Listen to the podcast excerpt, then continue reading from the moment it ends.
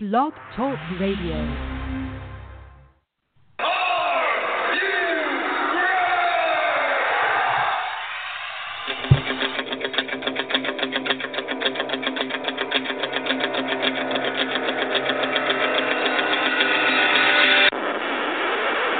It's time for the Get Ready Show!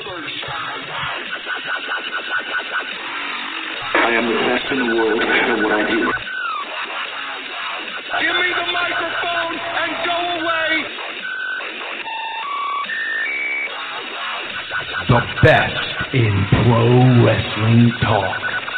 And that's the bottom line because Stone Cold Jackson.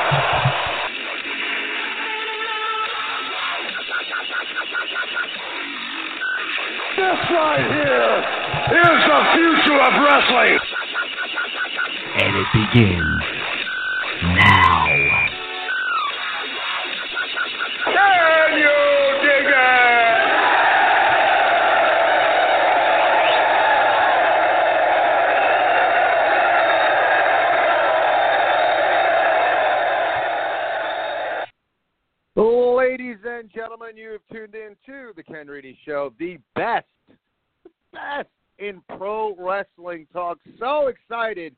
tonight as we get you set for WWE Survivor Series.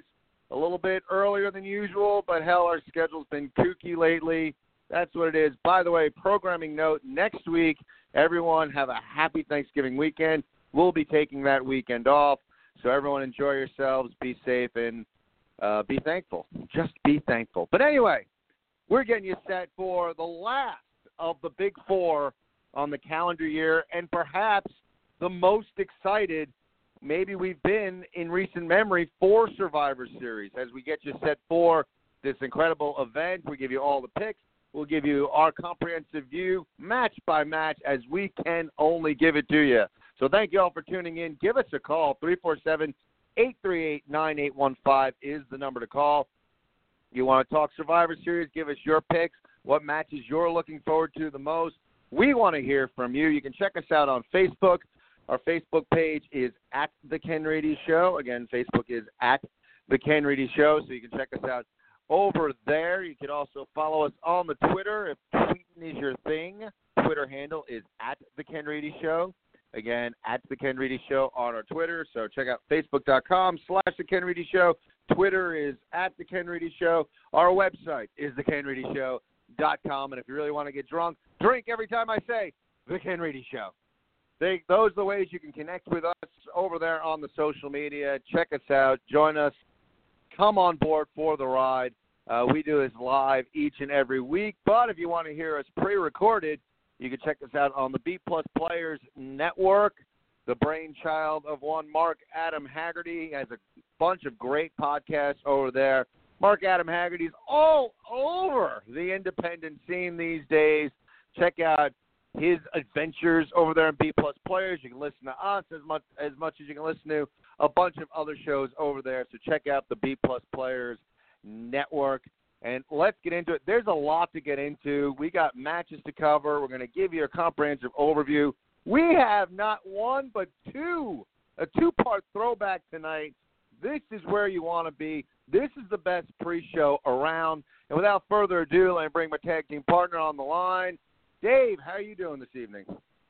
Thank you very much for having me on once again. Um, like you said at the top of the show, looking forward to the last of the big four. Probably more excited than I've been about Survivor Series in recent memory. Uh, it's great to be here tonight, this afternoon, I should say. Ken, Rocky, let's get into it. And you said it, as we do in our pre-shows, we got Rocky who is on the line as well. So Rocky, actually Rocky's in studio, on the line in studio. Rocky, how you doing this evening? This afternoon. I'm doing good. Ken, Dave, always a pleasure to be here. And just like you two, I am pretty amped up for the Survivor Series.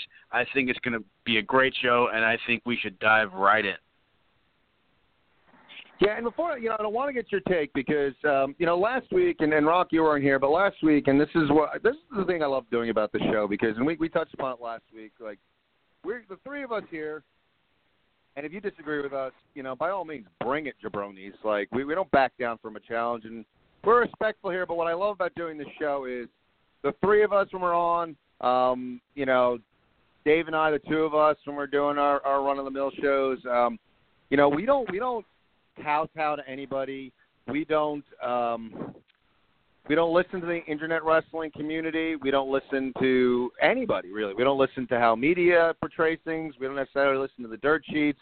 Uh, we really on this show establish our own opinions uh, based on the product, and and we give you our thoughts on things. And last week uh, was a show that I was I was proud of um, because we we took a different approach to uh, talking about the Ric Flair uh, documentary, his uh, 30 for 30 on ESPN. We we kind of took a hard hitting approach um, to um, some of the stuff that was said in, in the documentary, and um, you know I was proud of that show that we kind of took that um, kind of kind of un, unorthodox approach to uh, what the documentary meant.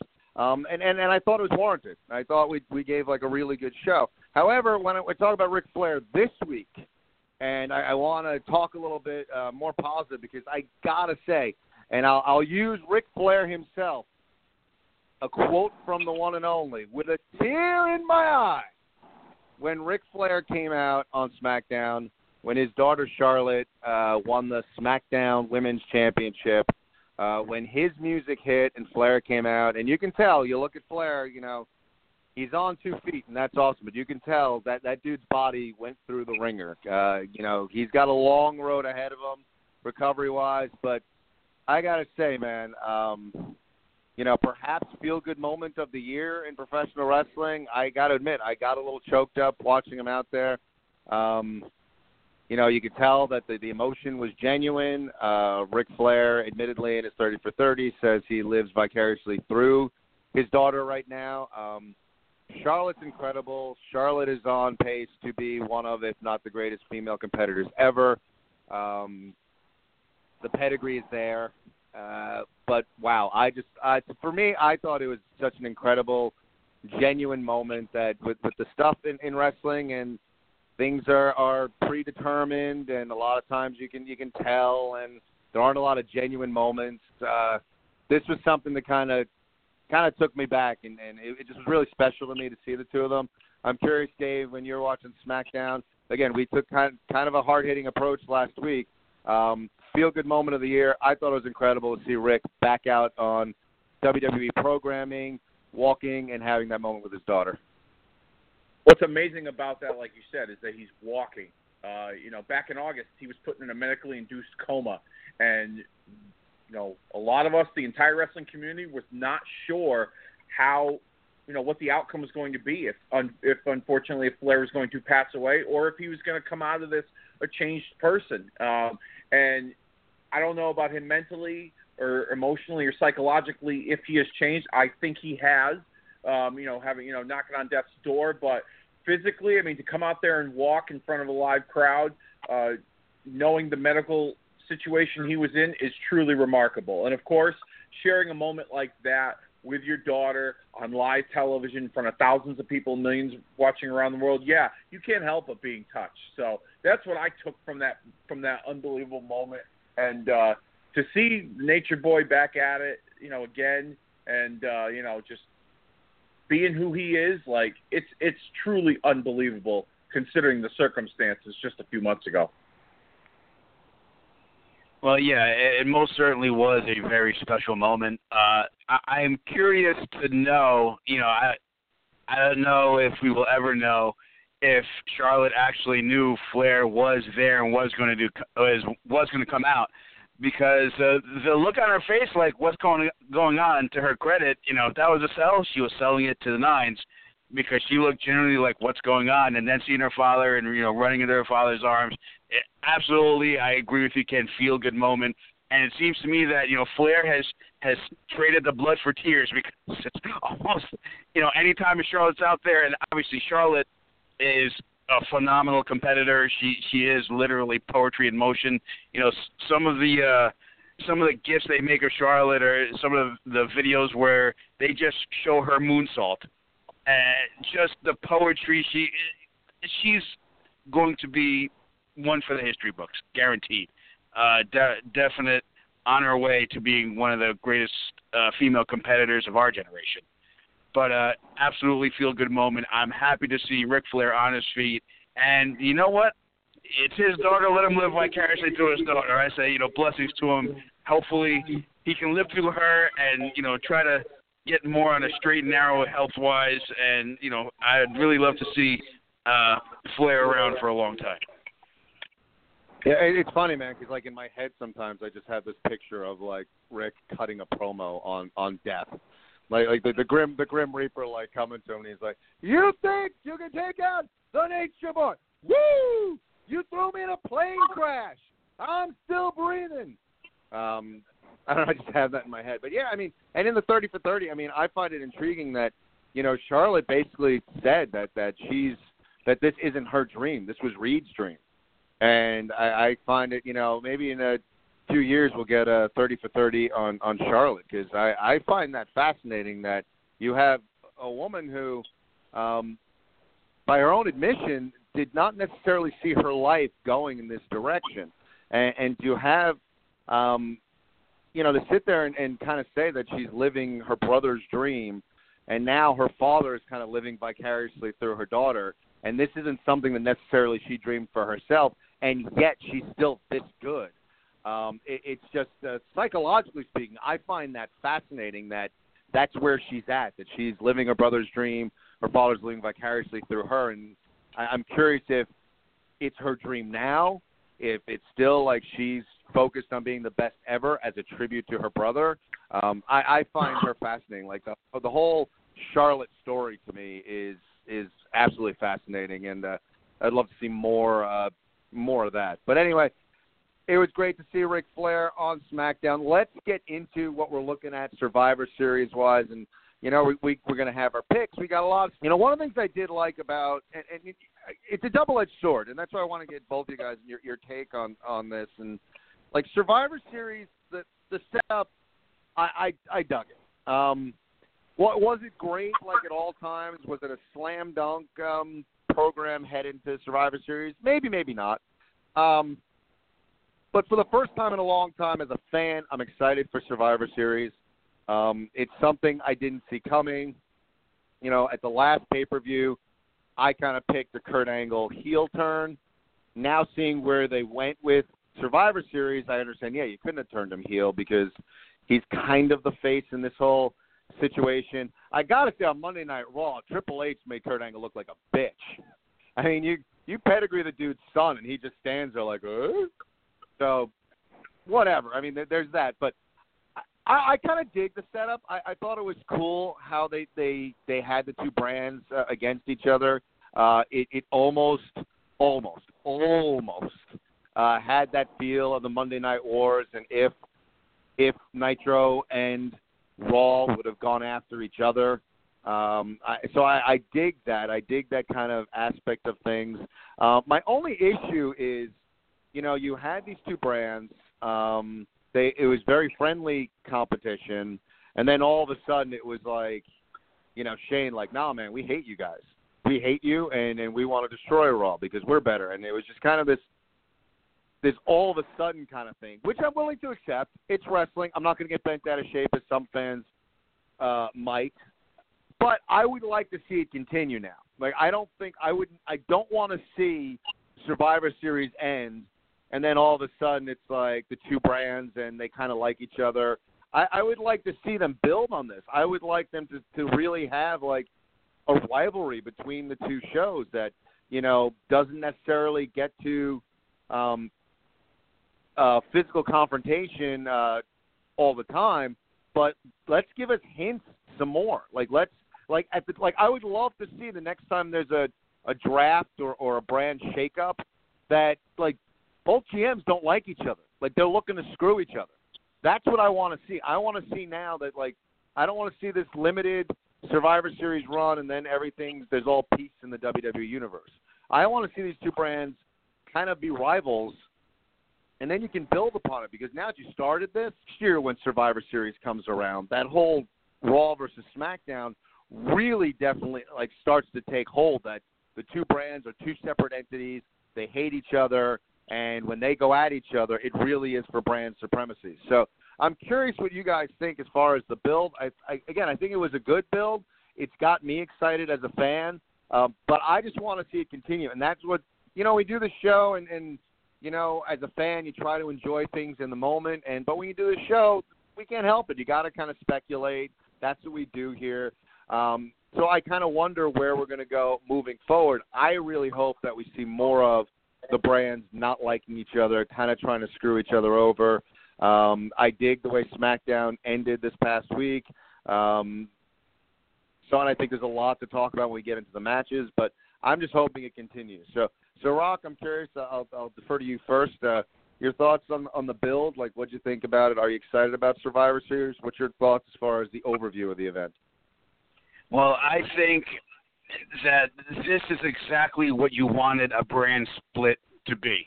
Um, you wanted rivalry. You wanted uh, these two shows going at each other. I am 100% on board with the build.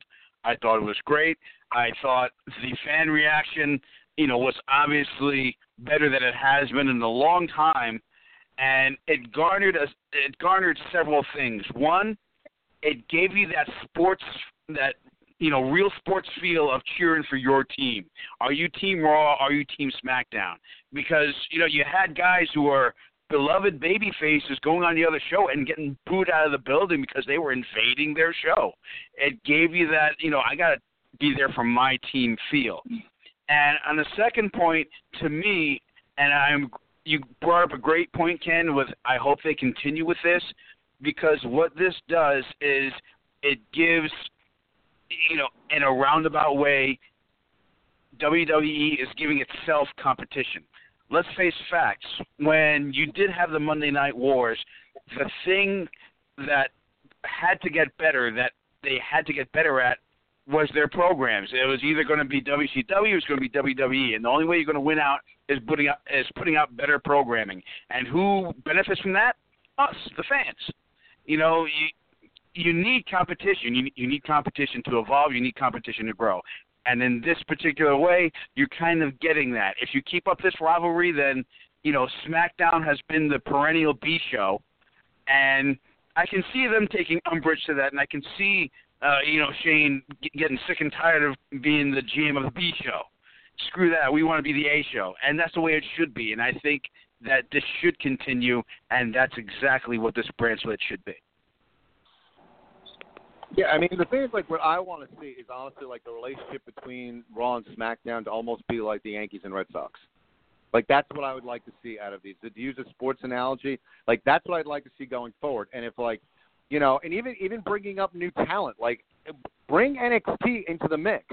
You know, if if you know Raw goes and, and signs quote unquote uh, a major talent from from NXT, then you know, how is SmackDown going to keep up? Like, what is SmackDown going to do to boost their roster? Like, you know, I would love to. See, like, there's so many ways, and I and I don't have the utmost confidence in creative, but I do think that you can kind of evolve this thing, evolve uh, the the draft chess slash uh, brand sh- shakeup. God, I can speak today. Jesus, brand shakeup.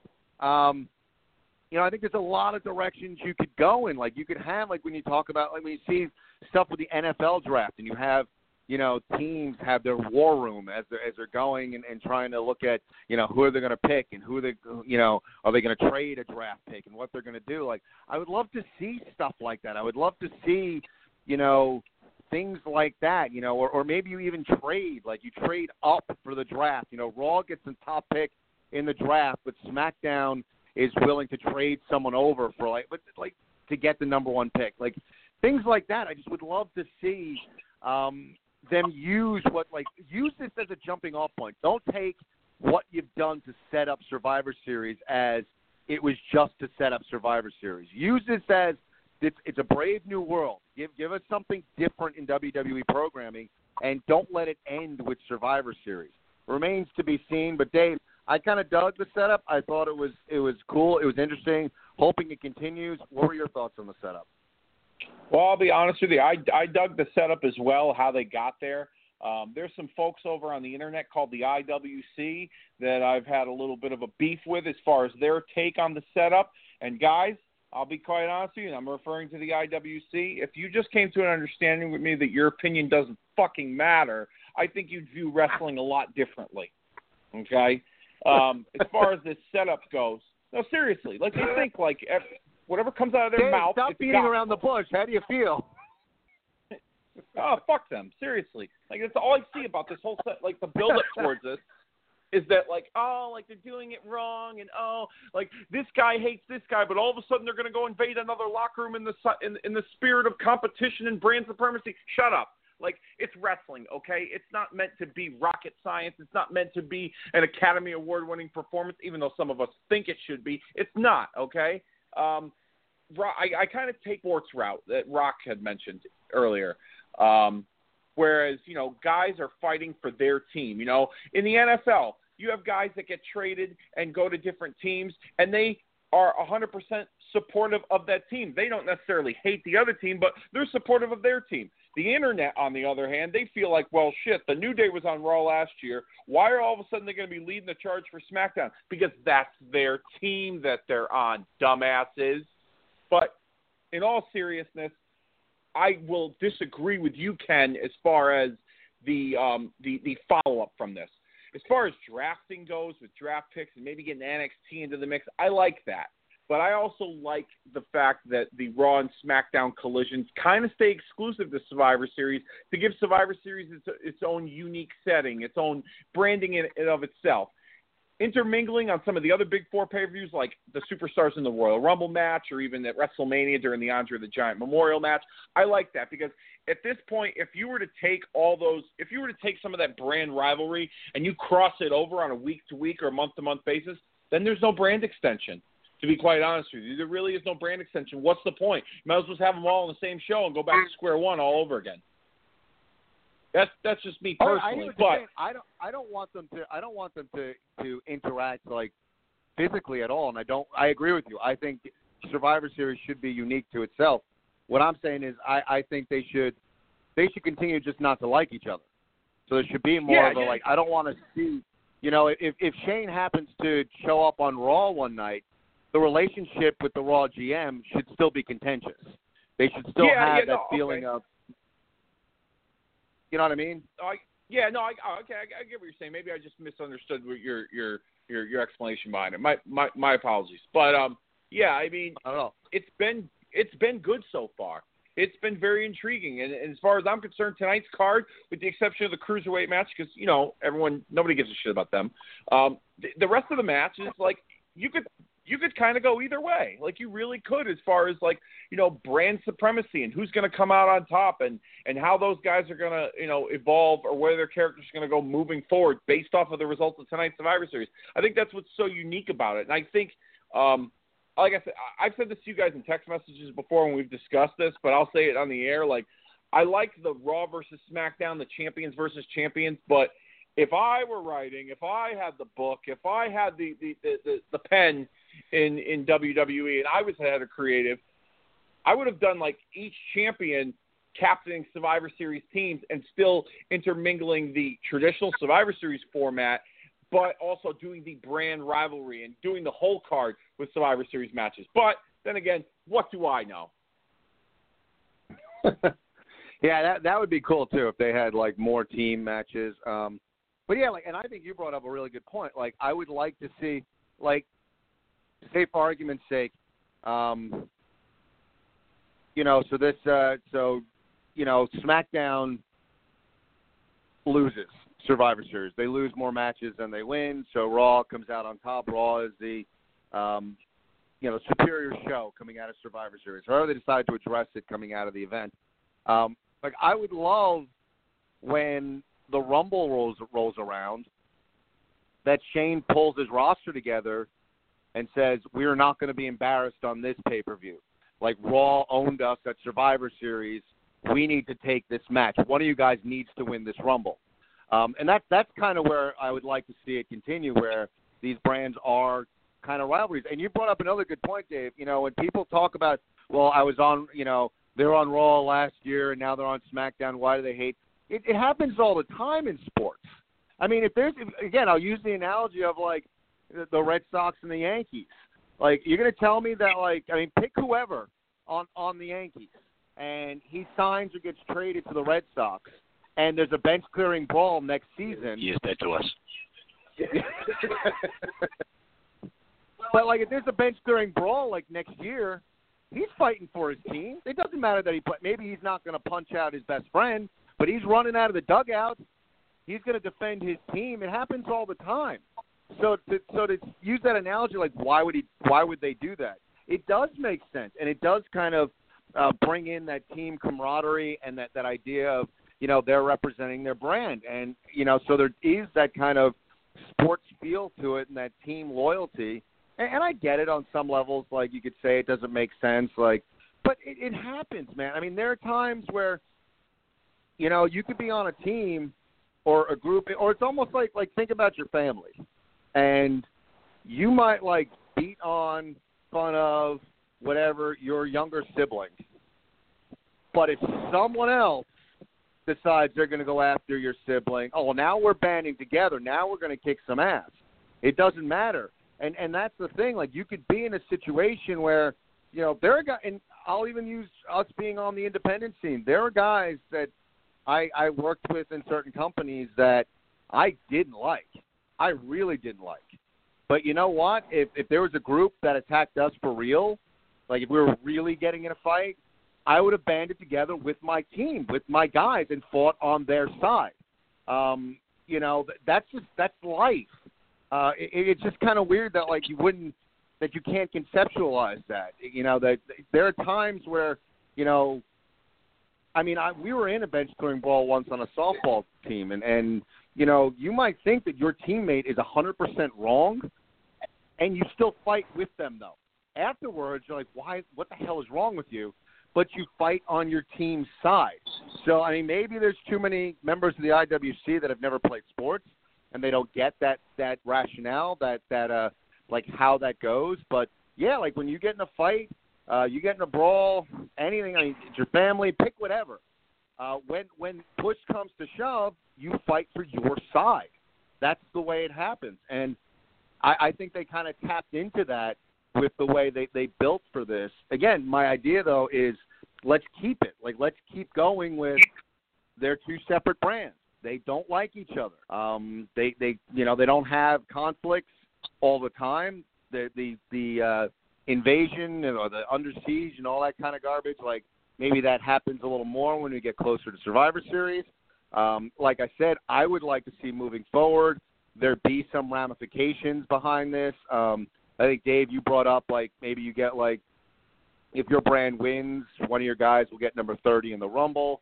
Uh, if you want to do like top draft pick, if you wind up winning the Rumble, you know, winning the Survivor Series, um, you know, there's things I think you could add to it to um, add a little gravity, add a little importance to it. And maybe that's something to happen down the road a piece. But I, I kind of would like to see these two brands, like you said, Dave. Like, there's no reason to keep them separate. There's, there's no there's no brand extension if they cross over too often. So I want it to be. I would love to see these shows continue to act like two separate brands that don't like each other, that are rivals, um, and and have them kind of try to screw each other over at times when it works throughout the year, and then next year, if you keep it where these two brands don't like each other, next year when Survivor Series rolls around, it's just going to be that much more amazing. And that that's where I think um, they need to go creatively. I'm really hoping that Survivor Series ends and creative doesn't just go, all right, you know, now the brands love each other. Survivor Series over. We did a good setup for that. Now, now the brands love each other. So remains to be seen. So many things to get into in this show. So many matches to to is the number to call. We got a lot to get into, and dare I say, I'm going to pose this question right now. We're going to talk about it on the other side of the break. And I'm sorry if we all get swallowed up right now by the earth, if the earth just disintegrates before us, if the if the world ends right now, I apologize because I am actually going to pose the question right now. Is the Miz the best in the business right now? We'll discuss after the break, but right now it is time for Dave's pay per view throwback Survivor Series edition, part one. Dave, take it away. Class, thank you for joining me as this pay per view throwback retrospective lesson plan is a very special one. Survivor Series is embarking on its 30th anniversary with the 31st installment ready to commence this evening. And with an event so big, I felt it necessary that this lesson plan be divided into two parts. The first part is what I'd like to call a mixed bag, as I'll cover some unique history behind the brand rivalry between Raw and SmackDown, along with a little background surrounding each match at tonight's Survivor Series. So without further ado, allow me to indulge you as we get right into part one of this lesson planned entitled Background Check. When WWE decided to split the roster into two brands, Raw and SmackDown, Survivor Series became the designated home for the battle of brand supremacy, the one time a year when Raw and SmackDown collide head to head. But did you know back in 2009, WWE experimented with a pay per view centered around Raw and SmackDown matchups? That's right, it was called Bragging Rights. The Bragging Rights event was a short term experiment on the pay per view calendar that only lasted for two years. At those two events, we witnessed champions from both brands square off. Teams formed in the name of brand supremacy, and at a time when women's wrestling was not at the forefront of WWE, Raw and SmackDown divas shared the ring going head to head. For reasons unknown to me, the concept was curbed until last year, which brings me to this year's Survivor Series. An event littered with Raw and SmackDown rivalries looking to be settled. Allow me to disclose some of these past brand rivalries with the forgotten Big Four event upon us. Let me start with Raw's Intercontinental Champion, The Miz, squaring off against SmackDown Live's United States Champion, Baron Corbin. On the subject of these mid card champions facing off, Raw's Intercontinental Champion, The Miz, is no stranger to squaring off in a setting of this kind, as in 2009 he defended the honor of Monday Night Raw as its United States champion against former tag team partner and SmackDown's Intercontinental Champion John Morrison. On that night, The Miz came out the victor and showed why John Morrison was always the Marty Jannetty of that tandem. Could a similar fate be in store for Boring Corbin? Loads of potential and opportunities just seem to slip away. A failed Money in the Bank cash in earlier this year has slowed down the lone wolf. But does a victory over the red hot Miz raise his stock in WWE yet again? The Raw Tag Team Champions, The Bar, Sheamus and Cesaro, meet SmackDown Live's Tag Team Champions, The Usos. These two teams are very familiar with one another, as both the Usos and The Bar were the last two teams in last year's 10 on 10 Classic Survivor Series elimination match. The closing moments of that match between these two teams stood out as a moment for tag team wrestling and WWE to shine. Their exchange with one another proved why tag team wrestling in WWE is on the upswing thanks to these two tandems. I don't expect these two teams to disappoint at this year's event, and when all is said and done, the bar, pun completely intended, will have been indeed raised. Enzo Amore, he's gone through a transition during his time on the main roster, which includes him taking his talents, or lack thereof, to 205 Live as the Cruiserweight Champion. His challenge at Survivor Series is the upstart luchador Kalisto. Last year's Survivor Series event saw Kalisto come up short in winning the Cruiserweight title against the Brian Kendrick. But will the proverbial lightning strike twice for the luchador this year? Let's move on to the ladies as five of SmackDown's best will meet five of Monday Night Raw's premier female athletes. Representing Raw, Alicia Fox, Nia Jax, Bayley, Sasha Banks, and main roster newcomer Asuka. They meet SmackDown Live's Becky Lynch, Naomi, Tamina, Carmella, and Natalya. And for those of you history buffs out there, out of these 10 women in this match, eight of them competed in last year's female Classic Survivor Series elimination match. Both sides virtually identical to last year's teams, with Asuka and Tamina being the fresh meat in this year's match. Nonetheless, the women's evolution in WWE has seen its fair share of peaks and valleys, but this group of females have the potential to be the greatest female roster assembled in history. While on the subject of females, two ladies who were part of last year's women's 5 on 5 match will share the spotlight as Alexa Bliss will represent Raw as its women's champion to face the queen of the women's revolution and new SmackDown Live women's title holder, Charlotte Flair.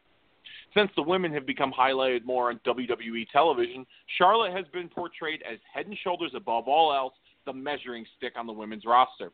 But on the other side, Alexa Bliss has made her mark and proved her stock is worth investing in when it comes to women's wrestling in WWE. Alexa may have been the first to capture both brands' titles, but Charlotte, she's gone a step further. as she's the only woman in WWE history to win the NXT Women's Championship, the WWE Divas Championship, the WWE Raw Women's Championship, and the SmackDown Live Women's title, and in the span of three years. Very impressive to say the least, and certainly fitting for the Queen. Two trios that, have been staples of WWE storylines for almost five years collide in the modern era's dream match, as for the first time ever, The Shield take on the New Day. The Hounds of Justice made their main roster debut at the 2012 Survivor Series event. And that's about it when it comes to Survivor Series moments for them as a unit.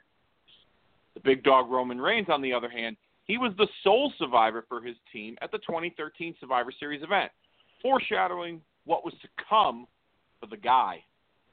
New Day, on the other side, don't have much as, as much luck as a faction either when competing at the Fall Classic. But high flying Kofi Kingston, he might have something to say about that, as he holds a major Survivor Series victory in 2009, as he was the sole survivor for his team, stealing the deciding pinfall over Randy Orton.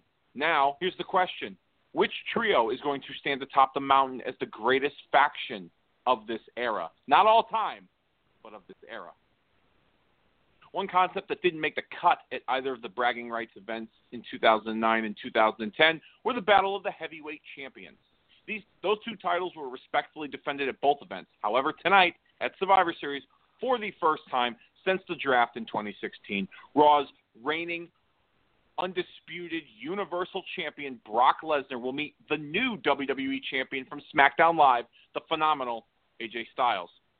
A classic David versus Goliath affair is upon us, with fans clamoring for this matchup since Styles entered WWE in early 2016.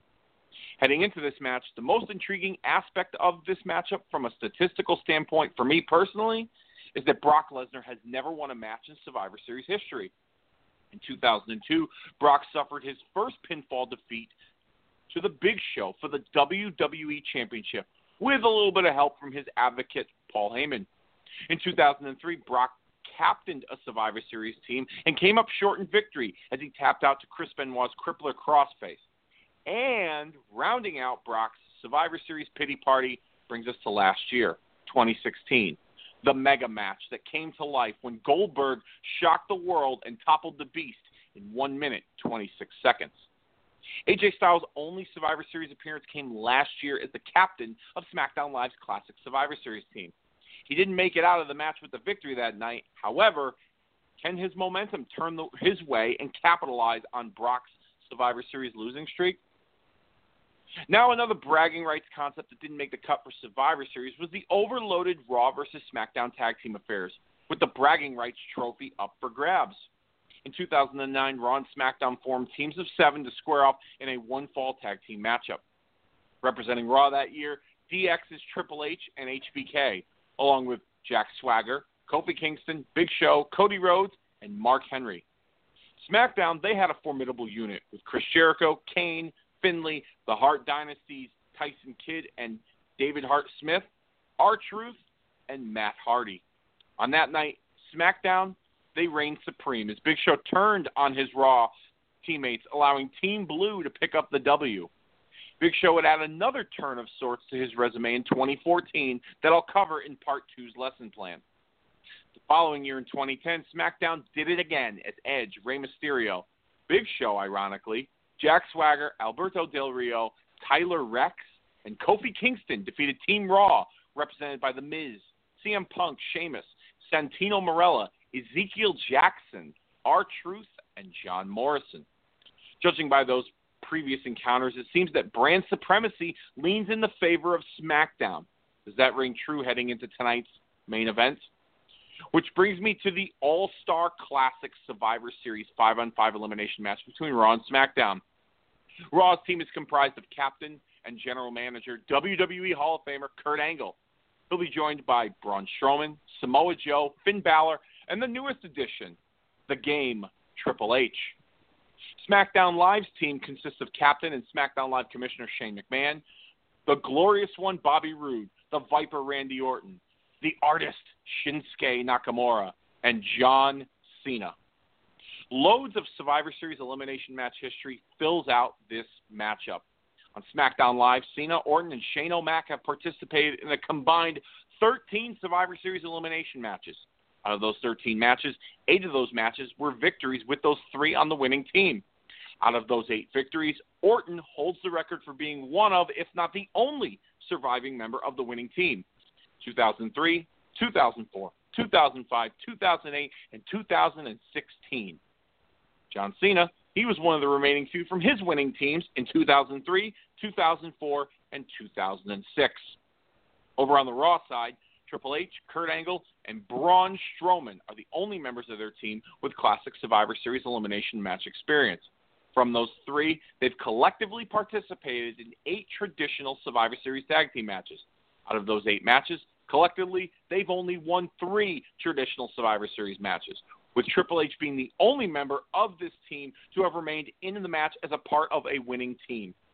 Of the four Survivor Series virgins, Samoa Joe, Nakamura, Finn Balor, and Bobby Roode, all four have held the NXT Heavyweight title, with Joe and Nakamura being the only two time NXT Heavyweight champions. Now, with those statistics on the table, my next point brings me to Triple H. His, his absence from WWE storylines begs the question as to what his character has in store for this match. What are Triple H's intentions? Why does he want to help out Team Raw? SmackDown Live, they got some questions of their own, as two major players on the blue brand are left off the Survivor Series card Kevin Owens and Sami Zayn. Where do they stand despite their position sitting on the bench? Going over these prospects in my mind regarding this match, there only seems to be one word that comes to mind when discussing this match, and that's screw job. A term that is loosely familiar with Survivor Series history. Which brings this portion of the lesson plan to a close. Check back with me later as I go deeper into Survivor Series history and discuss why Survivor Series and Screwjob have become as common as peanut butter and jelly, and why I'm not referring to the Montreal Screwjob of 1997. Class dismissed. Great stuff. Thanks, Dave. Love love that stroll down history lane when we talk about our pay per views and everything. Um, but let's get into it. And I kind of teased it. I did tease it beforehand. Again, if we all get swallowed up, if this is one of the signs of the apocalypse, I'll apologize. But I think the question is is worth that. Now, I will say this, and this is the thing that I, I can't stand when I talk to other wrestling fans, and it's like, will you admit now that you're wrong about the Miz? Hell no, I wasn't wrong. He did suck. And I will stand by that for years. He sucked and was taking up space on WWE programming with bad characters, bad promos, and really goddamn bad figure four leg locks. Okay, so I'm going to start there that I'm not saying that I was wrong about The Miz. I am saying that I admire him now because he's doing some great work. And I think it's worth asking, like when you look at Raw, and let's face it, we talk about brands, we talk about which is better, and, and honestly, we've looked at SmackDown, and since the brand extension, episode for episode, SmackDown has probably been a better wrestling show than Raw has been. However, you can't change the fact that Raw is the show. Raw is the A show when it comes to WWE, their business, their their business model, whatever you want, however you want to term it. Um, Raw is the A show. You have a champion who's who heads up your brand, who is an absentee champion. Brock Lesnar is not on every week, and and I to me, I think you can do that. I don't mind necessarily having a champ that is only there part time because I think it adds. Uh, uh, it makes it a little more special. I go back to growing up in the '80s Hogan, seeing Hogan wrestle was special because you didn't see it every week. Once the WWE gave us weekly live programming, you saw the champion every week. Honestly, it could get stale after time, and that's why I think we went through that era of champions, you know, championships changing hands so often. Um, I kind of dig the whole we don't see the champion every week, but to do that, someone needs to kind of take the ball. And again, when we grew up, the IC championship was prestigious. Um, it was the working man's title. And and to me, I think the Miz has become that guy. That Miz is really the guy that's holding down for the WWE. He's now granted he's a mid card guy, and we on the show I think we're all in agreement. Like there's no shame in being a mid card guy. some all-time greats were just mid-carders in the WWE. Uh, some guys, you know, I mean, throw them out there. Ricky Steamboat, uh, you know, guys that were like mid-card guys. Greg the Hammer Valentine, Tito Santana, you know, Hall of Famers that really peaked in the mid-card in the WWE, um, but still are all-time greats. So I don't, I, I'm the type, I don't look at a guy and say, oh, he's great, he needs to be elevated. I'm fine. Entertain me where you are on the roster. Um, I think Miz is, is amazing right now. Um, everything he does um, matters. Uh, every promo matters. Uh, he wrestles a style that keeps him healthy. Um, you, you want to say that it's boring? You want to say, as I'm talking right now and saying, is the Miz the best in the business? You're gonna be like, oh my God, no, there's so many better wrestlers. Yeah, I'm not saying that necessarily he's the the best like in ring worker per se, but he works a style that fits his character. Um, he tells a story when he's in the ring. I don't give a shit about like a hundred thousand fifty doodahs that don't matter. You know, you want to tell me Finn Balor's a better worker? Fine.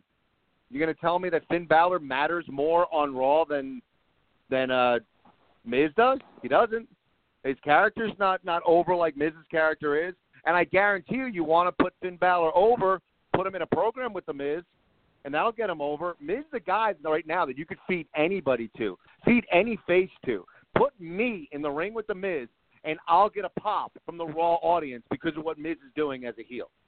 He's doing some phenomenal work, and and when I look at what Miz is doing, and and you could talk to me about Kenny Omega outside of the WWE. You want to throw other names at me? That's fine. And if if you got a problem with it, give us a call three four seven eight three eight nine eight one five. But when I talk about best in the business, I talk about a guy who is in the biggest wrestling company on the planet who might be doing the best work. Um, you know, skill set wise, is he the best talker? I mean, you got to look at Bray Wyatt, but I don't think Bray Wyatt's being used effectively right now.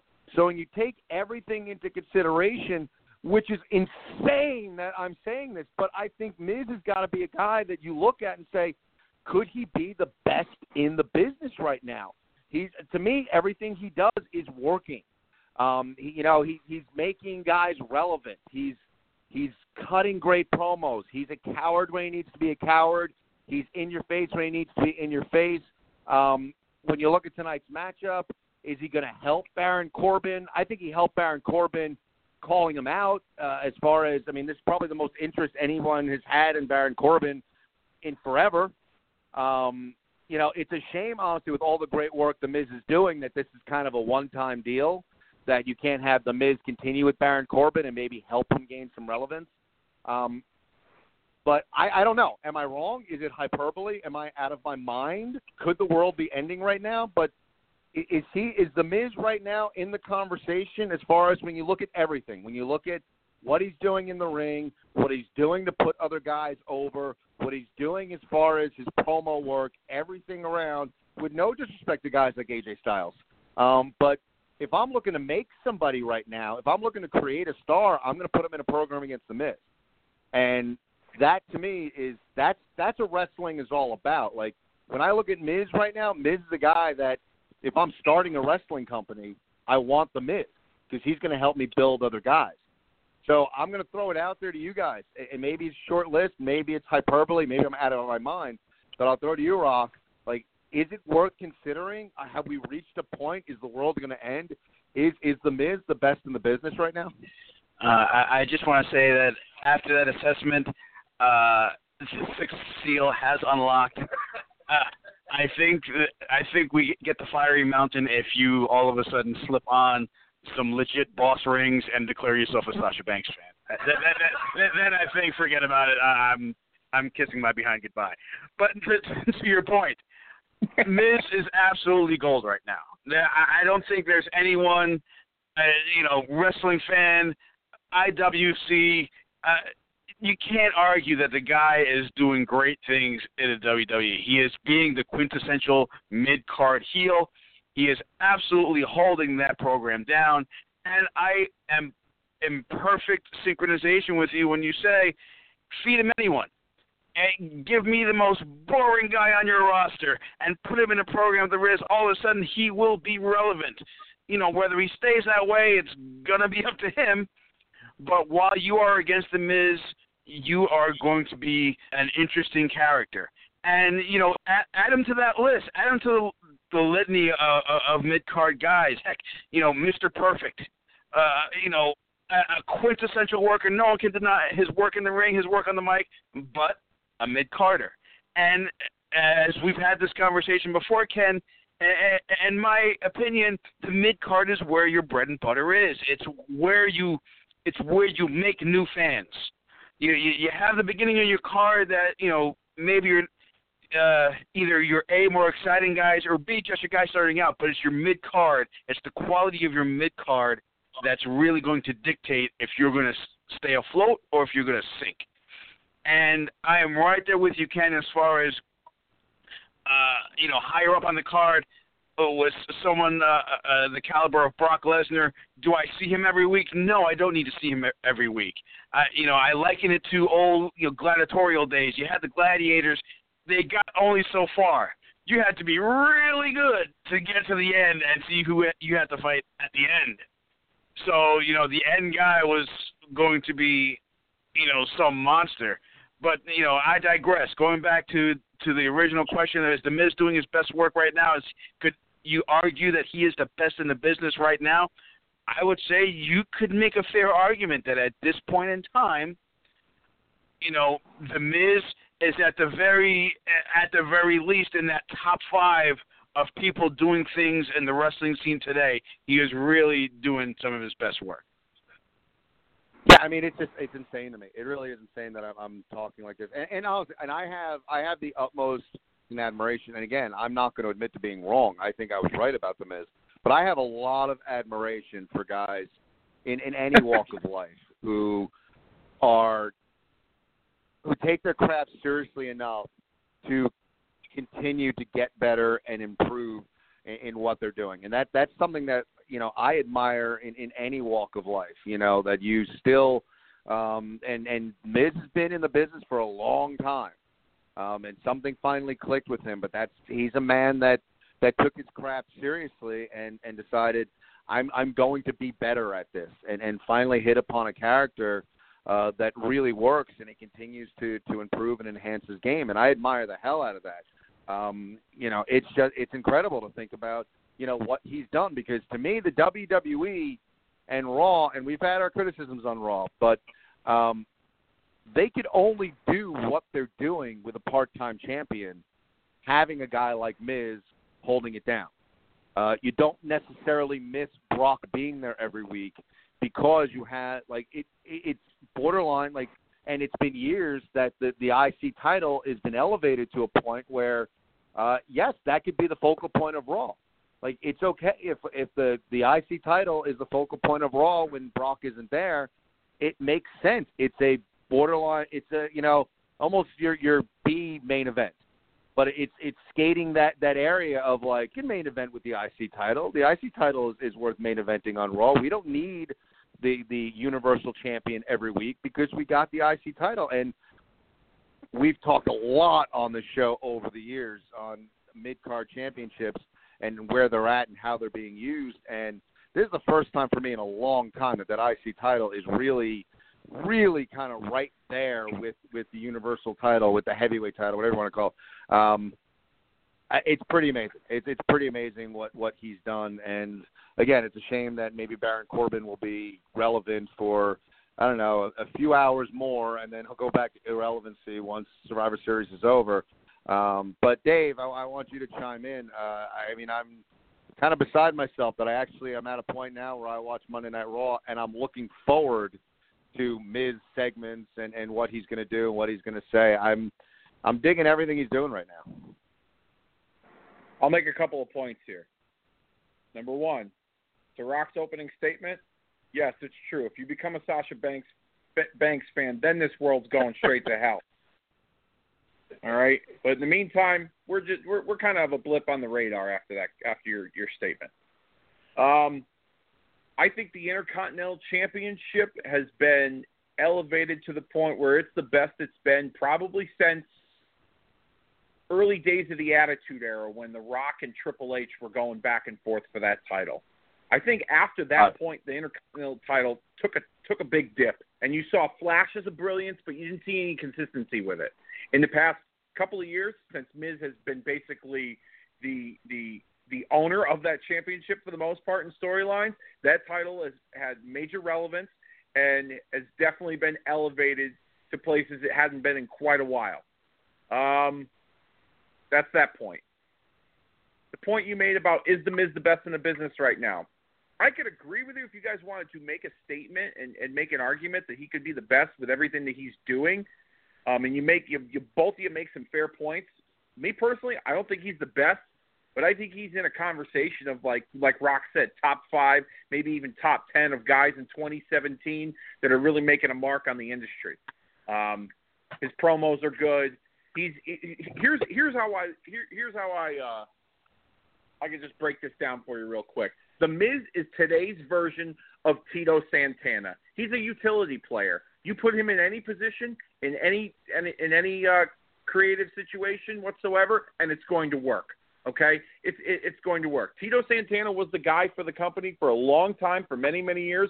You put him wherever in a tag team, in a single, he was he as a fill-in guy wherever, and it worked. And he had credibility, and he was respected by his by the by the fans and his peers across the board. I think Miz has that.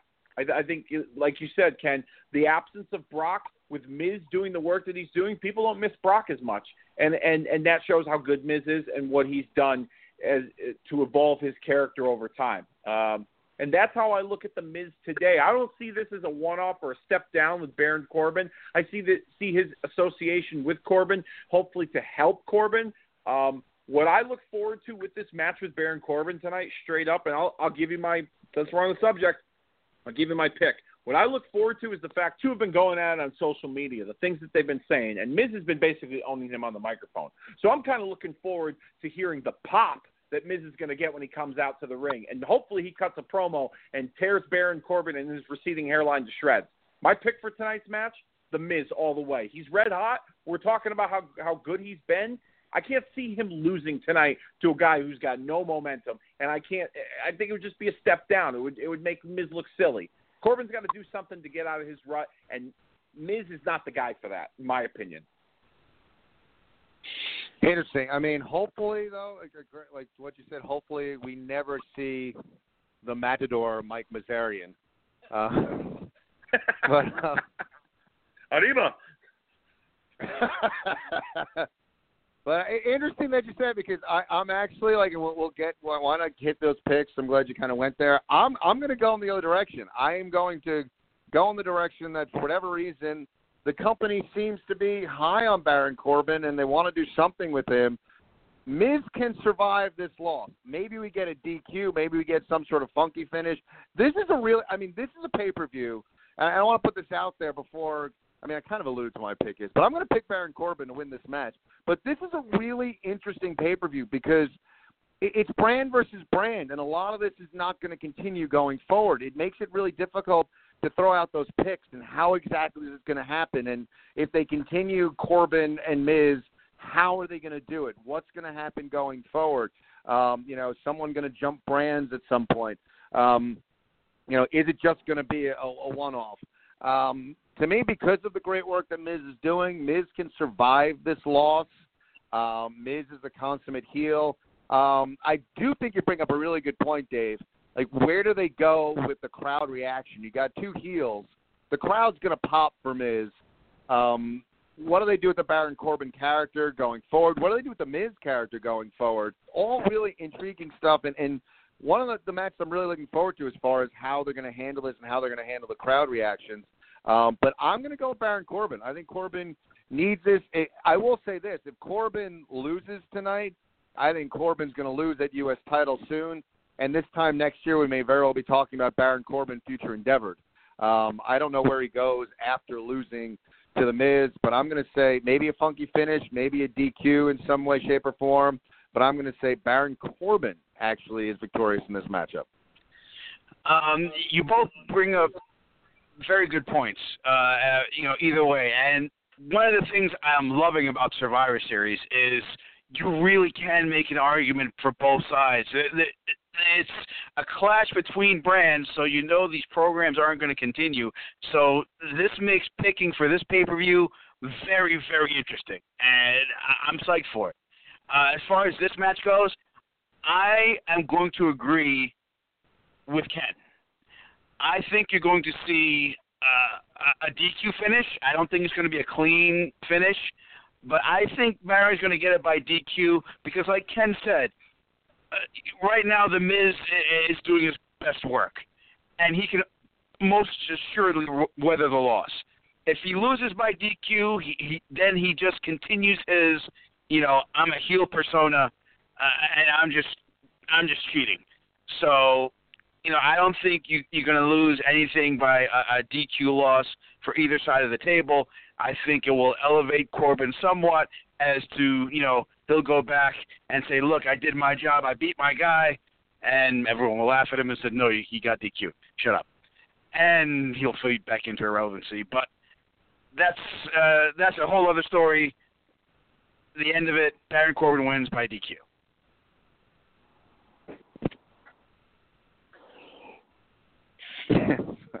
a little technical difficulties there for a minute.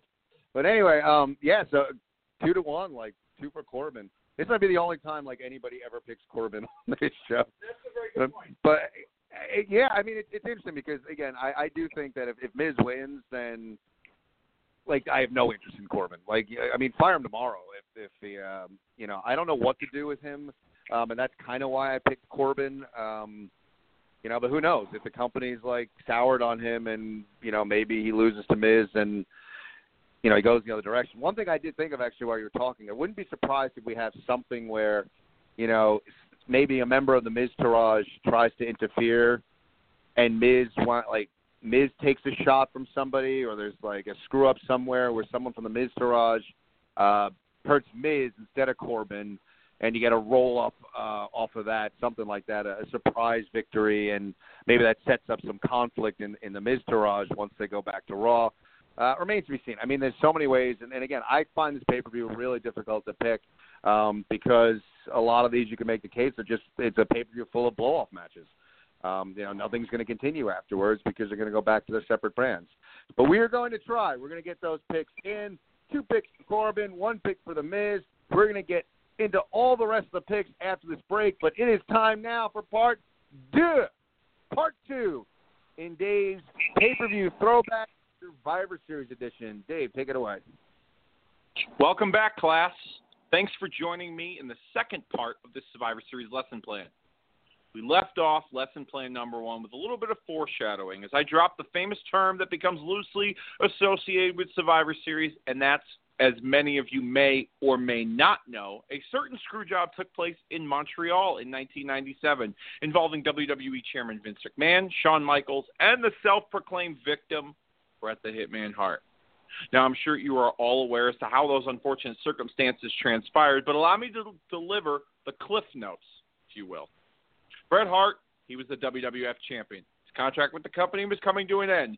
His bitter, his bitter behind-the-scenes rivalry with Shawn Michaels, coupled with creative differences with Vince McMahon, forced the chairman to pull a fast one on the Hitman as life imitated art for the entire world to see, and the Montreal screw job, well, that became a thing. A thing that turned 20 years old earlier this month. A thing that still holds true to this day as the single most controversial moment in wrestling history a thing that has influenced wrestling fans to overanalyze and dissect the genuine presentation as that is being portrayed in front of us.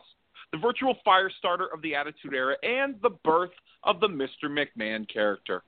All of these events spawned from this single controversial moment that, as Survivor Series history came to be in the years that followed, Survivor Series intentionally and unintentionally became the night where someone, well, they were just going to get screwed. So allow me to indulge you with a series of screw jobs that have transpired in the history of Survivor Series events when I present to you part two of this pay per view throwback entitled Screwed. Vince McMahon coined the phrase Bret screwed Bret, but following that statement in years to follow, Vince certainly mastered the art of screwing with his performers at the Fall Classic. McMahon capitalized on the popularity of his famous Montreal screwing at the next two Survivor Series WWE Championship matches. First, in 1998, Vinnie Mac recreated his 97 screwing in the finals of the WWF title tournament as he instructed the timekeeper to ring the bell as The Rock had Mankind locked in the sharpshooter of all moves. Deja vu all over again, and The Rock went from being the people's champ to the corporate champ with a little bit of help from the McMahon family. The following year, Vince had to step up his game in the in the screwjob department as he appointed himself the guest referee in the WWF Championship Triple Threat match, pitting champion Triple H defending that title against The Rock and Stone Cold Steve Austin. On this night, however, Austin's character was taken out of the title picture via a vehicular assault, resulting in The Big Show replacing him for that matchup. McMahon had his suspicions about Triple H and DX's involvement in the hit and run attack, which made Vince's role as referee even more volatile.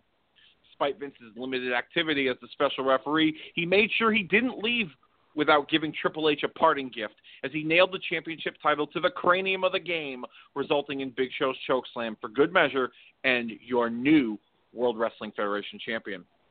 A trend was beginning to take shape at the Fall Classic, which left many to wonder just who or how someone's going to get screwed out of a big match opportunity. Fast forward two years later, and McMahon's company was up for grabs in a traditional Survivor Series elimination match as the Alliance comprised of WCW and ECW t- talent, were looking to rid the industry of the World Wrestling Federation. With all the marbles up for grabs, Vince had to pull out all the stops to keep his company intact. On this night, he enlisted an Alliance member and future WWE Hall of Famer Kurt Angle as his help when Angle jumped ship back to the WWF, nailing WWF champion and Alliance leader Stone Cold Steve Austin with the same title he possessed and helped to keep the company atop the mountain of professional wrestling. McMahon wasn't done yet as he helped orchestrate another Survivor Series screwjob in 2003. The odds stacked again against him yet again in a buried alive match against The Undertaker. Vinnie Mac managed to enlist the help in the form of Taker's younger brother Kane. As the dead man was looking to finally bury Vince alive after bloodying and battering him from pillar to post, Kane made a surprise appearance, taking out his brother and burying the American badass for good. Earlier that evening, McMahon's greatest foe, Stone Cold Steve Austin, was on the wrong end of a major league screwjob from another foe of Mr. McMahon's, Bischoff. Austin and Bischoff formed teams for traditional Survivor Series action with five men doing the bidding for both of them. The job as Raw General Manager was at stake in this highly anticipated matchup. Team Austin consisted of the Dudley Boys, Rob Van Dam, Booker T, and the Heartbreak Kid, Shawn Michaels. Team Bischoff comprised of Chris Jericho, Christian, Big Papa Pump Scott Steiner, Mark Henry, and Randy Orton. The matchup was a back and forth affair with eliminations coming out of nowhere until Team Bischoff gained the upper hand with a three to one man advantage. The lone soldier on Team Austin was none other than the Heartbreak Kid. Team Bischoff had Jericho, Christian, and Orton left. And with a bloody and battered Shawn Michaels left for Team Bischoff to pick apart, the favorite son of San Antonio pulled out all the stops to eliminate Jericho and Christian and give Austin a fighting chance to keep his job as Raw General Manager. In the closing moments of this match, chaos ensued as Bischoff and Austin made their presence felt in the matchup, while the referee was incapacitated. Excuse me. With the stakes virtually at an all time high. The air out of the arena was taken from the sold out crowd when Batista from Evolution ran in through the crowd and leveled Michaels with a Batista bomb, giving Team Bischoff the victory. It seems after this night, the Screwjob concept took a break from Survivor Series for a few years. In 2007, though, Batista and The Undertaker waged war inside Hell in the Cell. In one of their classic battles, many fans felt that this underappreciated rivalry would hopefully come to an end. The brutality that is Hell in the Cell would have ensured that. But Edge, he had something to say about that, as he made his presence felt inside the demonic structure, dressed as a cameraman, and making sure that The Undertaker left Survivor Series not only a broken man, but without the World Heavyweight Championship. The following year, Edge continued this trend in surprising fashion. The original WWE title match was scheduled to take place under triple threat rules. Champion Triple H defending the gold against Jeff Hardy and Vladimir Kozlov. Before the match, though, Jeff Hardy, he's found unconscious inside the stairwell of the TD Garden. By bell time, the match changed to a straight up singles affair where Kozlov and the game put a hurting on one another. That is, until SmackDown General Manager Vickie Guerrero made a startling announcement that he's here. Now, just who was she referring to? The familiar sound of On This Day, I See Clearly rang through the arena and the sight of a blind and a and determined rated R superstar up the stakes in this championship match. With no disqualifications and no countouts, Edge pounced on both competitors with the title in his sights. Moments later, the injured Jeff Hardy made a surprise appearance looking to take out the ultimate opportunist with a steel chair.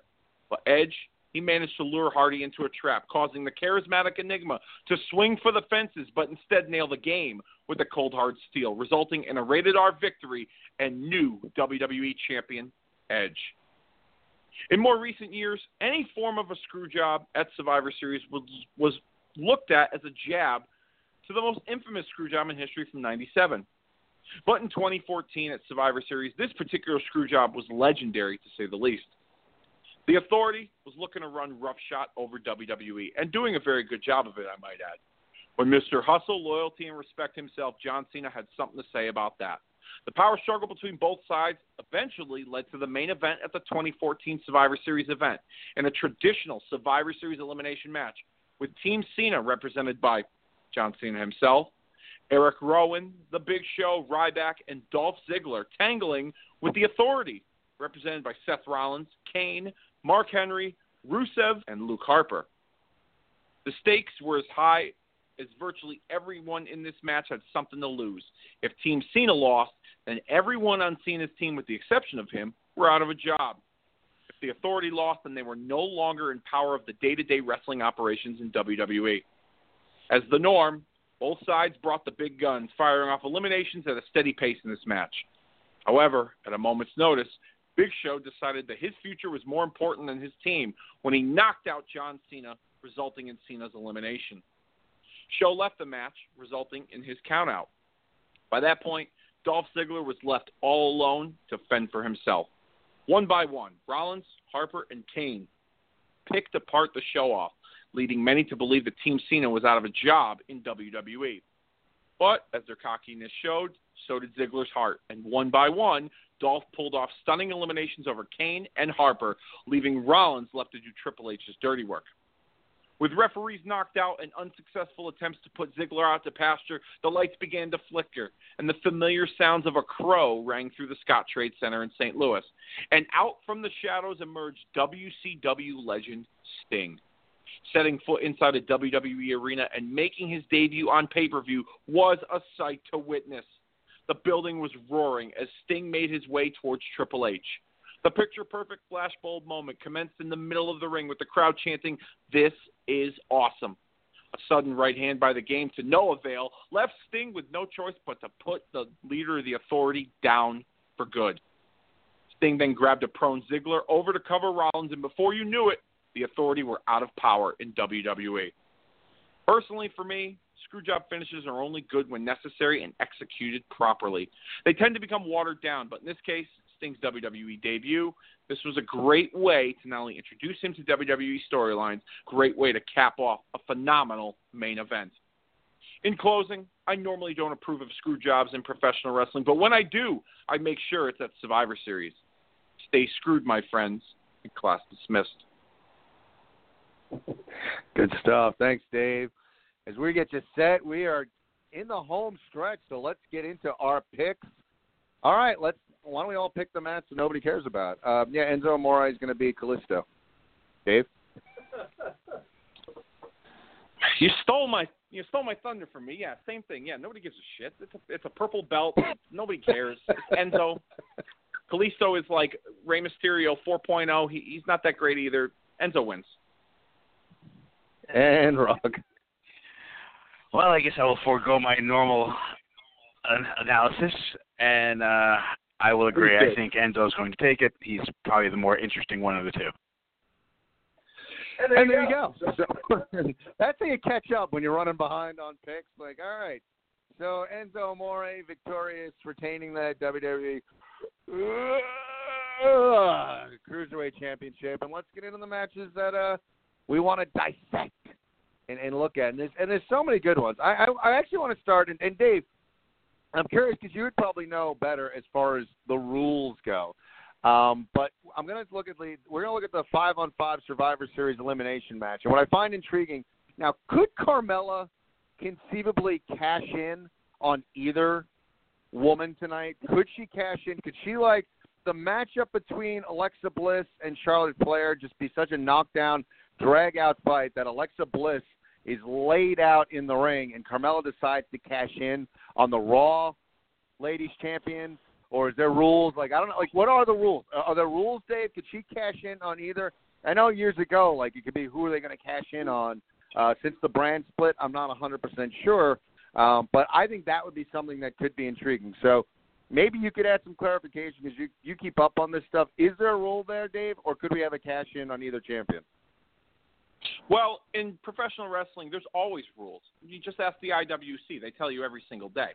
Um, but oh, they'll have no problem telling you what the rules are. They probably even told you they invented the rules. But nonetheless, um, as far as this Money in the Bank briefcase in particular, the pay per view where the Money in the Bank, excuse me, Money in the Bank briefcase was held was a SmackDown exclusive pay per view. So one would tend to guess that the briefcase that she possesses only goes towards a SmackDown Women's Championship opportunity. However, they have a tendency to kind of pigeonhole themselves creatively and not really give you all the rules and and and the theories and thoughts and ideas behind certain concepts. So it wouldn't shock me if Carmella were to cash in and somehow end up with Alexa Bliss's championship. I mean, we've seen stranger things in WWE. I mean, you know, Mojo Rawley's still employed, so that's one of them. But nonetheless, I, I I don't know if we will. I honestly really don't know if we would see something like that. But it would not surprise me in the least bit if they did that. And then creatively, they got to back themselves into a corner and come up with a really good explanation for for the IWC to approve of it. Because if they don't, then you know those guys they'll never watch again until next week.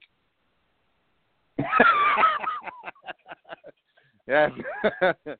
um, yeah. When I look at this matchup and, and we'll like look at the picks, um, you know, it's interesting when I look at Team Raw, and and I'm a fan of Alicia Fox. I again, I think Alicia Fox is one of those underrated females. Got a good grasp of the character. Um, no, you're not an amazing worker, but a, a good worker, good look. Um, I, I find again we talk about Sasha Banks, and and now I guess she's become you know Mrs. Miz as far as like not one of my favorites, but you know I, I just with Sasha, I don't see that evolution. I don't see that progress. I, I just I I liked her when she first came in, and now she kind of bores me. Um, but when I look at Team Raw, I, I'm curious like what sort of crazy shit Alicia Fox is going to do in this matchup.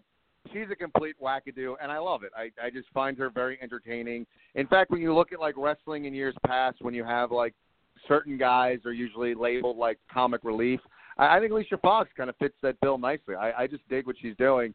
Um, I think in this matchup, I think Team Raw is going to emerge victorious, and and the one, the one major reason why I look at Team Raw coming out of this on top is, is. I, just don't think it's it's necessarily the time for pinned her to lose anything. Uh, she's somebody they want to continue to build as someone who is dominant, um, and this is not the time for her to to eat a pin. So when I when I look at this matchup, I look at you know she's someone that can't lose as far as and and it's difficult for me to pick all these matches.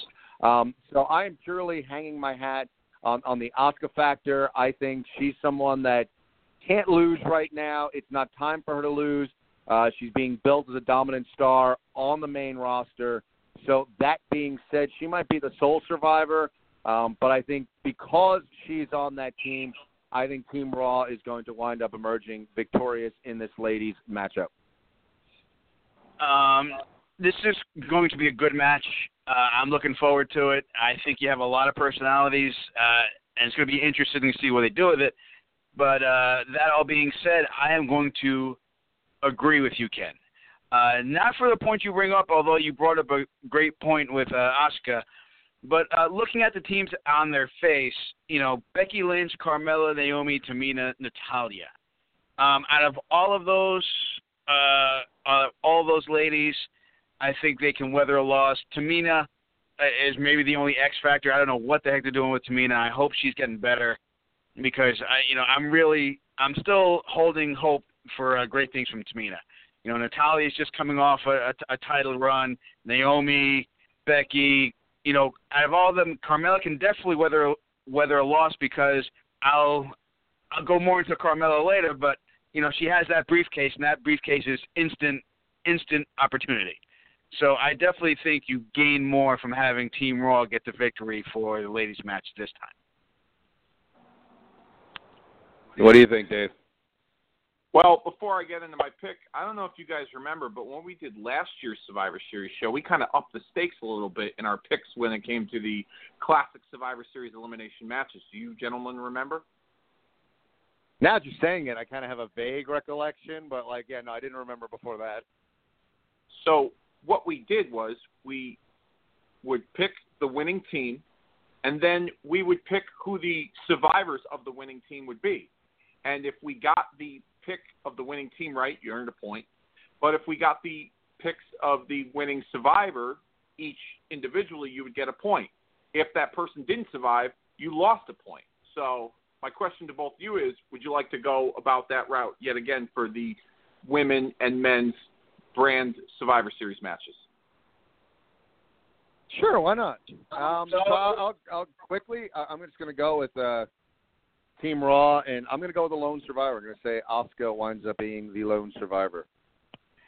Uh, I'm I'm going to mirror that pick a little bit. I'm going to say Asuka, but I'm also going to add Nia Jax. Uh, I, I realize that she has an oppos- uh, opposing force in Tamina, but I think Nia is also going to be one of the survivors. All right, now and I'm Dave. not, and I'm not gonna, you know, I'm, I'm not gonna bullshit you. Cut the mustard real quick here. I'm gonna do the same thing that you're doing, Rock. I'm gonna choose the Raw women. Actually, no, I'm sorry, Ken. I'm gonna choose the Raw women, and Asuka is gonna be the lone survivor from the women's Survivor Series team. Interesting stuff. So there we have it. Like uh, another triple threat, Enzo and the ladies. Let's. Why don't we stick with the ladies? Because I'm really curious. Like this, this ladies matchup between Alexa Bliss and and Charlotte Flair. Um, wow, it, it's it's just really interesting to me because uh, at first glance, I think you, you look at it, it's like Charlotte Flair, easy. But I've learned uh, with many many bad picks not to pick against Alexa Bliss, and that that's what's intriguing to me when you look at this matchup. You know, where do they go with it? And and that all being said, uh, I'm not going to pick first this time because I'm I'm still thinking about it. Um, but Alexa's just been such a such a talent, um, and and again another person that when I again go back to Mrs. Miz, Sasha Banks, um, Alexa Bliss is someone who I don't know if I would have pegged her as someone as a star. I don't know if I would have looked at her when she joined the main roster as someone who definitely could hold it down and be, you know, the ladies champion for a chunk of time and really hold it down and not be someone that like I'll get the belt offer on someone better. Um, she's evolved. She has gotten better over time. She continues to get better, and I admire that. Aside from being a, a cutie, I admire that from Alexa Bliss as far as her talent level. She continues to get better, and she's not someone to flippantly bet against. She continues to to get better at her craft, and she's going to make this match. This is going to be a very entertaining matchup. So, Rock, what do you think? What comes out of this match as far as the Raw champion Alexa Bliss versus SmackDown's Charlotte Flair? Well, you you bring up a couple of good points, Ken. Uh, it's never good to bet against Bliss. Then again, Charlotte Flair uh, with the title on the line, uh, and she just picked it up. But here's where I see this because this this to me is going to be the one of the more interesting matches because I'm going to say it here. I think there's going to be a cash in tonight. I Uh-oh. think I think it makes this match that much more interesting, and I think you're going to see Charlotte Charlotte Flair is going to pick up the victory narrowly. I think she's going to be exhausted, and I think she's going to be pounced upon by Carmella. I think you're going to see a new SmackDown Women's Champion in Carmella.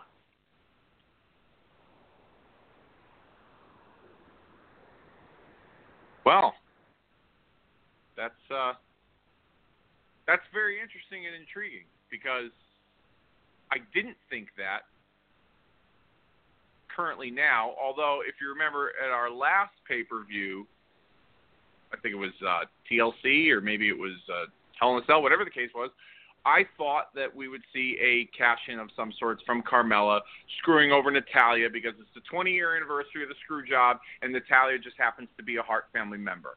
But she's not in the title picture, and I don't see that happening tonight. So I'm going to go one better, and I'm going to say we're not going to have a screw job. I think Charlotte will successfully defeat Alexa Bliss, and I don't think this will hurt Alexa Bliss's stance because currently, right now, Charlotte is just she's at a different level, and uh, you know she just got the title.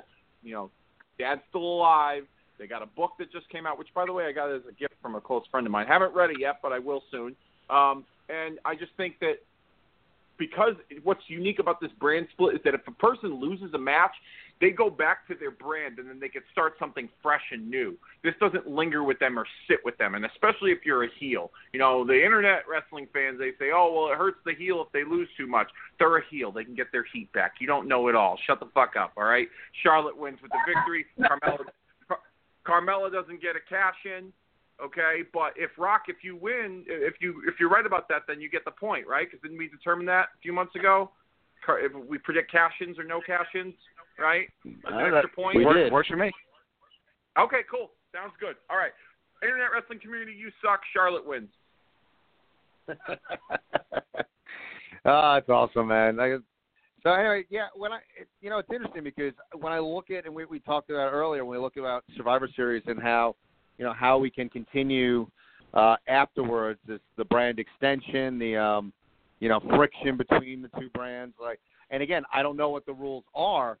I I think it would be really intriguing if you had Carmella cash in on Alexa, and then the negotiations that would have to happen between the two companies because the Raw Championship and and how does that go? And the, does there is there a trade that ensues after that? How exactly they would have to work that, which would be very very interesting uh, as far as storytelling. Um, that all being said, I've learned to not bet on creative, and as much as I think that would be really cool just to see what they would do on on Monday Night Raw, where essentially a um, a SmackDown talent is holding a, a Raw championship. Like, do we have an Alundra Blaze where like Carmella shows up on SmackDown and puts the Raw championship in the trash? Um, who knows? There's a lot of fun ways you could go with that. And that being said, it probably won't happen. So I'm gonna. I'm also going to bet against uh, a cash in.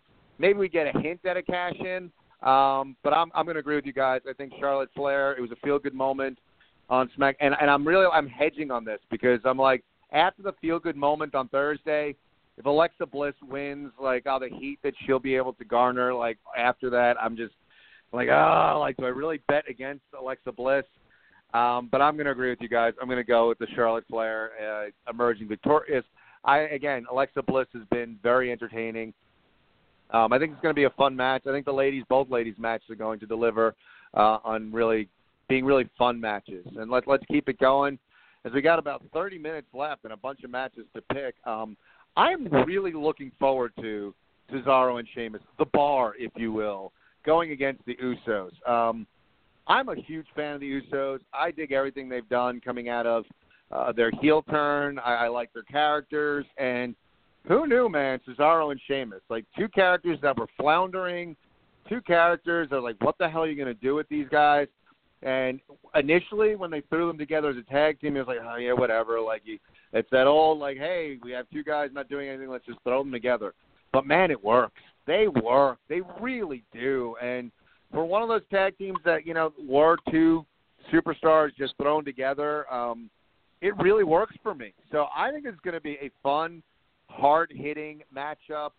Potentially, you know, maybe a match of the night candidate. Um, in, in the modern era, if you will, there aren't many tag teams that you can look at that are better than the Usos. Uh, the Usos are a tremendous tag team, a true tag team. Um, I dig what they're doing. So, Dave, who comes out the bar versus the Usos? I'll be honest with you. When they originally announced it was going to be the Usos and the Shield, I was like, match of the night right there. That's going to be the match of the night, and I was really looking forward to that match because I just felt like that those two teams they would just put on a hell of a performance. And then when they switched that match, and we'll discuss it later when it comes to Shield and New Day, I still was pretty pumped for this match. The different styles that you know, the high flying, you know, daredevil style of the Usos, but the the uh, the the the physical brute strength of Cesaro and Sheamus, the bar, like it's just a good mix together. I feel like this could be the match of the night. Still, in my opinion, I really feel like bell to bell, these guys are going to tear it up. It wouldn't surprise me if they open the pay per view with this. Um, but like you said, Ken, the Usos are a tried and true tag team, the truest form of a tag team in today's wrestling, and I just can't see them losing to the bar currently. Um, so, with that being said, Usos with the victory. And you know what, Dave? I'm going to agree with you. Um, I, I think the Usos are the tag team of of era. I think they're the greatest tag team around, and uh, they continue to add to their resume with this match. However, you know, honestly, I, it wouldn't shock me though. Um, again, these matches for me are really difficult to pick.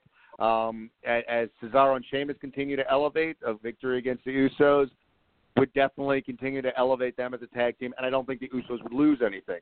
Um, so I, I it, all these matches are really difficult to, to pick for me as a fan, but I, I think to me like the Usos are the top of the mountain.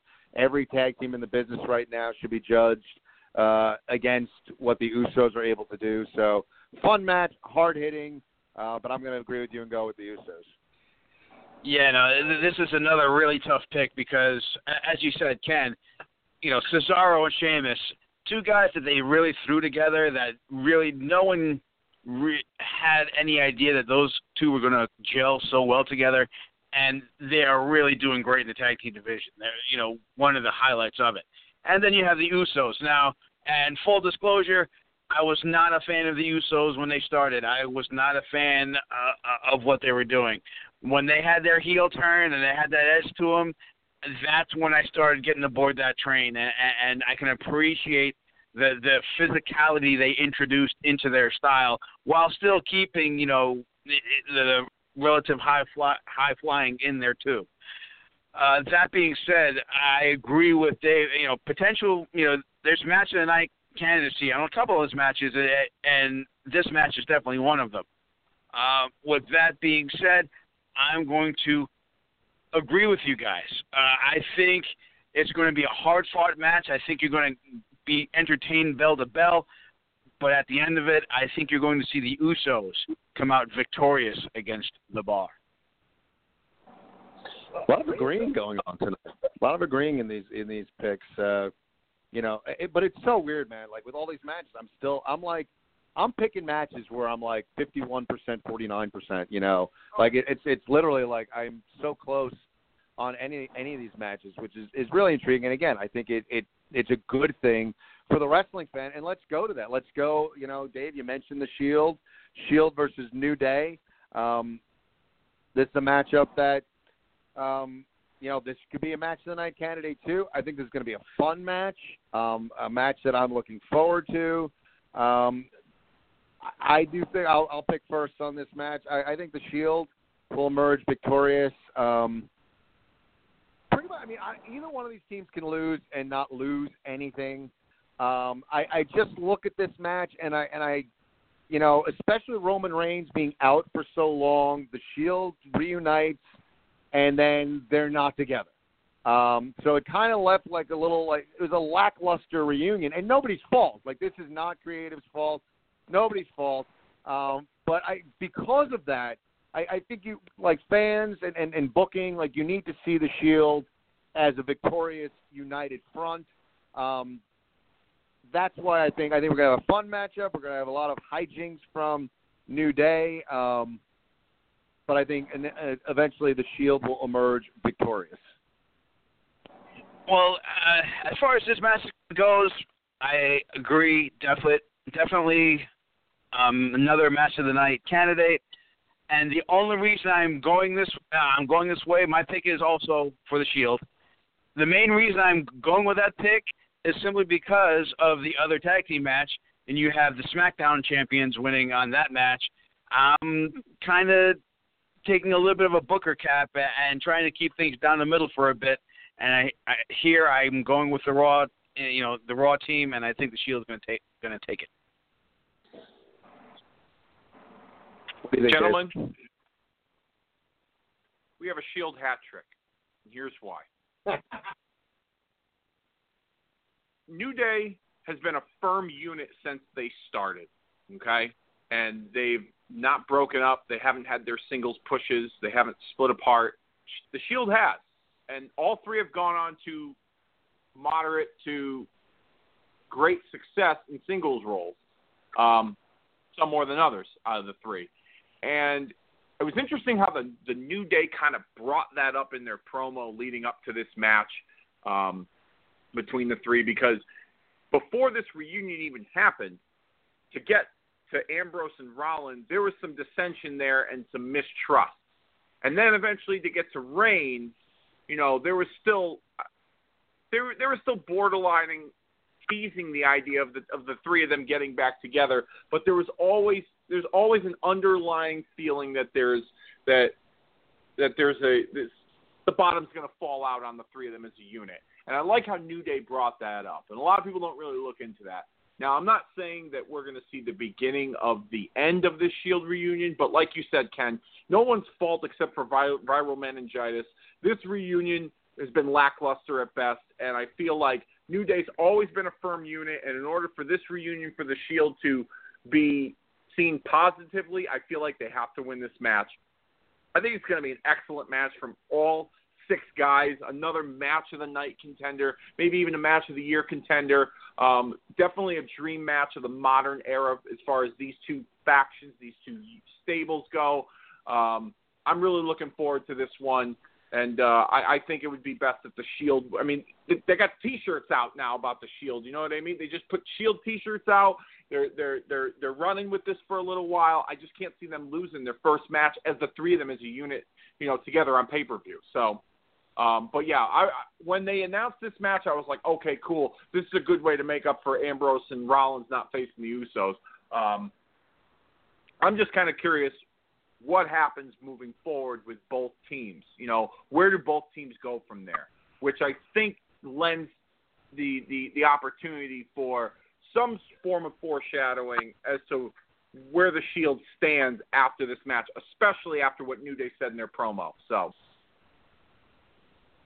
Yeah, it's interesting because I, honestly, like, it wouldn't have shocked me at all if plans were in place to start to show kinks in the armor with the Shield in this match if Roman Reigns didn't get sick.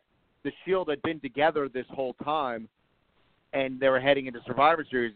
You know, my pick may be different, uh, but I do look at it like th- this: this Shield reunion needs validation, and it hasn't really had it yet.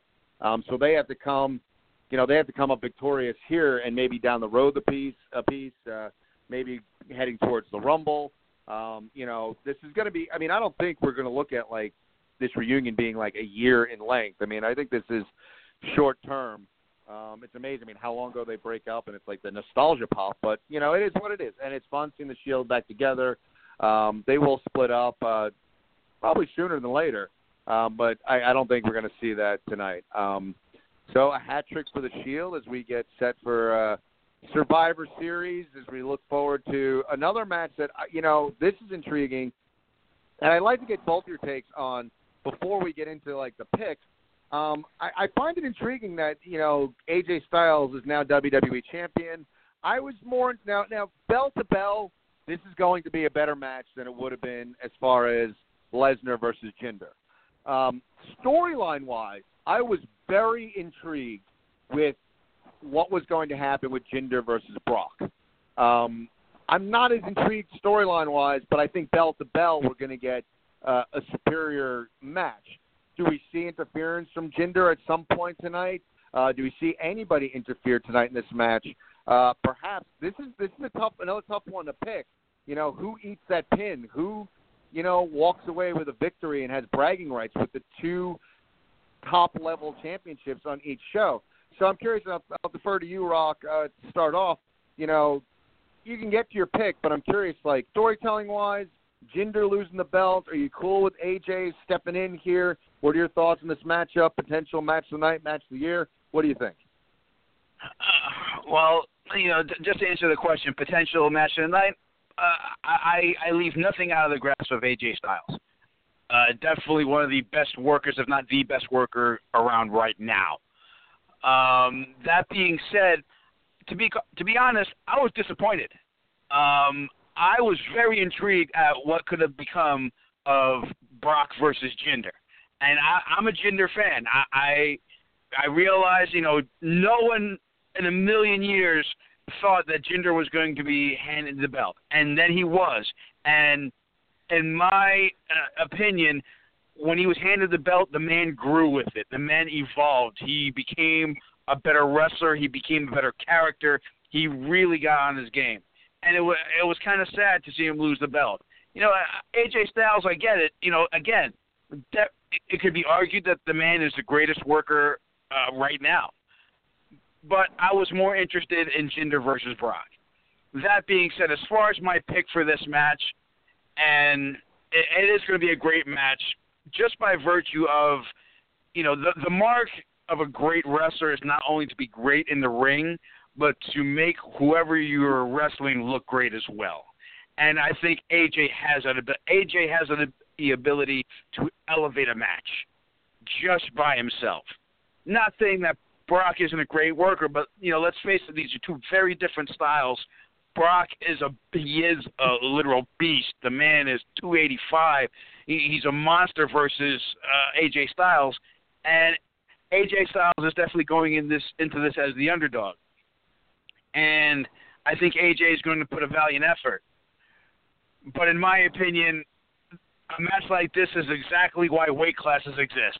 I just cannot see AJ Styles beating Brock Lesnar. I, maybe that's a, a little bit of old school mentality, but I, I know AJ's going to be exciting. He's going to pull some stuff out of his behind that will wow the crowd. But at the end of the day, I just cannot legitimately see AJ stopping Lesnar from just stomping on him and be and winning the match. Yeah, man, I'm and I'm right there with you. I, I'm kind of like one of those guys that like I I, I would like to see kind of you know there's never like really weight classes, but and it's funny because you have 205 live, which is kind of its own weight class, but you still don't like storyline wise. Um, as a whole, the WWE does not like adhere to, to weight classes, and you know, yeah, that's always bothered me as an old school fan. I've always been the type that like you know, bigger beats smaller. That's just what happens in combat sports. Um, However, in this, I, I don't think it's going to happen. I, I think maybe something screwy will happen. Maybe Brock gets distracted. Um, but I'm I'm going to go with the upset here. I'm going to go with AJ Styles. Somehow, some way, he is going to emerge victorious against Brock Lesnar. Um, again, maybe someone comes out at some point to challenge Brock and distract him. Uh, something happens. Maybe, maybe Goldberg shows up again after his his uh, special and uh, distracts Brock Lesnar, but um, I, I think some in some way, shape, or form, AJ Styles is going to wind up victorious. I'm right there with you though. Storyline wise, I mean, we know what AJ brings. We know what AJ brings to the table, and like I said, I think bell to bell, we're going to get a great match. I was just very intrigued. I think that the Jinder title run um, never got to where I would have liked to seen it get to as a fan.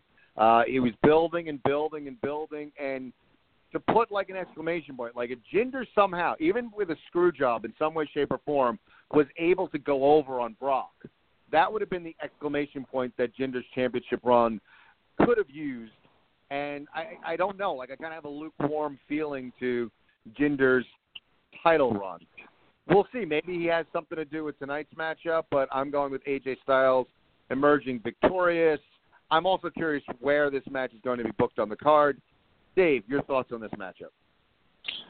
Rocky, you mentioned it earlier. Jinder has grown into the role as champion, and I couldn't agree with you more. I've, I'll say it till the cows come home. This is reminiscent of JBL's run as WWE champion in 2004. He grew into that role as well. However, I will disagree with the both of you. I didn't have very much intrigue going into this match. A little, but not much when it came to Jinder and Brock. I'm a little bit happier that we're going to see Brock and AJ because I think bell to bell they'll tear it up. But when going into this match, when Paul Heyman cuts a promo and basically says you're not in the same sentence as champions like Hogan, Sammartino, Austin, Rock, you name it, the list goes on and on. And basically telling him that you are inferior to me, what makes me so intrigued wanting to see that match between Brock Lesnar and Jinder Mahal if the opponent's manager is basically saying you're inferior, you're not even on Brock's level? It's a foregone conclusion at that point. What you're telling me is, as a viewer, that and and I'll I'll speak out of both sides of my mouth here and pretend like I'm a part of the IWC, but creative is telling me that Jinder Mahal is a nobody compared to Brock Lesnar in the same context that Survivor Series Raw versus SmackDown, they're supposed to be at the same level, head to head, brand versus brand. You're not showing that when you put Brock up against Jinder, especially when the the the the, the manager of the Universal Champion is telling us that his his client's opponent is inferior. So that was what I took from that. I didn't have a whole lot of intrigue in it. I had some, but I didn't have much, and I was much happier to see AJ go into this role and face Brock. I think it would be a better match. I I think we'll see some involvement from Jinder. Um, I was kind of surprised they took him off the card because they have been running with him for so long. But bell to bell, I think this is going to be a really good match. If this is a short match, Brock wins. If this goes a little bit longer than his normal seven or eight minutes that he does, if this goes like 15 minutes, maybe even 20, dare I say 20, dare I say 20, then I think AJ Styles will pull the upset victory. How, however, my pick, my gut, we've talked about it before. Ken, you don't like to bet against Alexa Bliss. I don't like to bet against Brock Lesnar. So Brock Lesnar coming out with the victory. That's it. It's a good point. It's tough. Again, all these picks, I'm like, you know, 51-49, like going into these picks, and – it is tough. And God, I, I bet against like Brock Lesnar and Alexa Bliss in this pay per. I'm getting housed.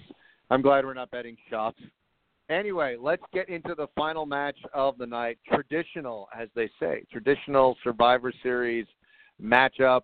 Uh, Team Raw versus uh, Team Raw versus Team Raw. Kurt Angle, Braun Strowman, Finn Balor, Samoa Joe, and the Game Triple H versus Team SmackDown.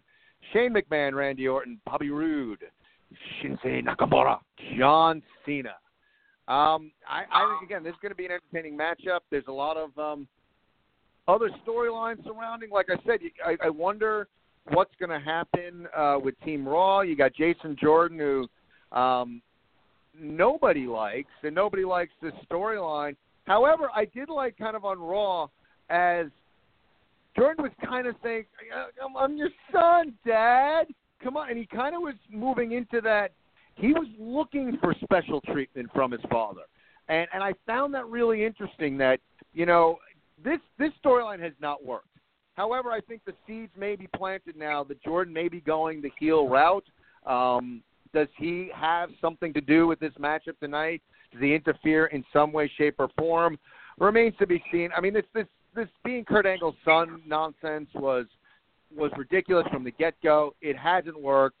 Um, what I found interesting also, again, with the, the other levels of storytelling in this matchup, as I said earlier, like Triple H made Kurt Angle look like a bitch. And like we talked about before, like I could be disagreeing with a family member, but you come after someone in my family, oh now we got problems. And so he's having issues with his son then Triple H comes down and gives his son the pedigree and walks off. As a father, you would think like, all right, Kurt Angle wants to kick the shit out of Triple H and just kind of let him walk away. So, do we see some of that dynamic in this match? Do we see dissension with this team? Uh, a lot of different variables going on with this team as opposed to SmackDown. So, do we get that subtext? Do we get other storytelling going on? Do we get something in this match that can lead towards something else going forward to build upon storytelling. Because, like we talked about, this pay per view is intriguing on where you pick because there's so many levels and there's no there's probably nothing between the two teams or two competitors going forward. So pay per view of blow off matches. So do we get seeds planted that you can go off to your other shows and, and build on that? I don't know. So this is a this is a pay per view that is very difficult to pick. And and Rock, why don't you kick off this one, our traditional Survivor Series matchup, Raw versus SmackDown. Um, I'm assuming this will go on last, although it wouldn't shock me if we get Brock versus AJ last. But This is what it's all been leading towards brand supremacy. Your thoughts on this matchup? Well, as you alluded to, Ken, this is a very tough match to pick. Um, there are plenty of angles to work it. The the Jason Jordan angle is is he going to have some involvement? You know, what's going to go on? Um, I think it's going to be a great match. I am also curious to see if you know if this is the last match on the card, where it is on the card. Uh, with all that being said, and all the the name power in this match, you know, Braun, Balor, uh, Joe, Jesus, Randy, Bobby. I'm gonna, and honestly, here I'm flipping the coin. I'm going with Team SmackDown. I am going to say the survivors will be Shinsuke and Bobby Roode to be the new generation uh, leading SmackDown. Uh, I think you, you're going to have a lot of great matchups. There's going to be a lot of great action. And I would like to see, you know, of course, you do have Cena on Team SmackDown, but you know, I think Cena's transitioned well into that, you know, putting other guys overall. Like I realize I'm a part timer now. Yeah, I, I, I'm call, I'm calling Roode and Nakamura to be the ones left standing on Team SmackDown. That's my pick. What do you think, Dave? Well, I think you both make great points regarding the Jason Jordan issue. I've hated this storyline from the get go. I've not been a believer of this. I've not bought into this.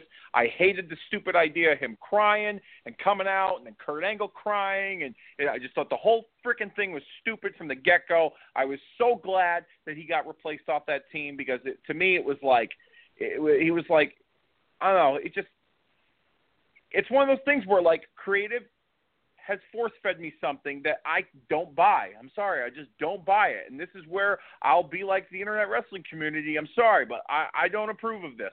And and and I know I'm right and you're wrong. And I I'm glad that they that they realize in some respects that you know the people aren't buying this, so they need to take a different direction with this. The whole illegitimate son with the with the athletic pedigree and all that stuff. Like, it, it, sorry, we're in 2017. You know, there's ways of, of of getting information through social media, and it's at your fingertips. And I'm sorry, but I'm not buying it. I'm not buying it whatsoever, and I'm glad that they're kind of going in a different direction.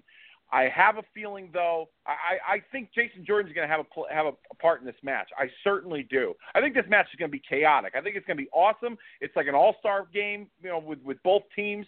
Both teams are stacked, but I think it's going to you're going to see some chaos, you know, throughout the course of this match. I think Jordan's going to have some involvement, and it wouldn't surprise me, based off of the interaction between Triple H and Kurt Angle.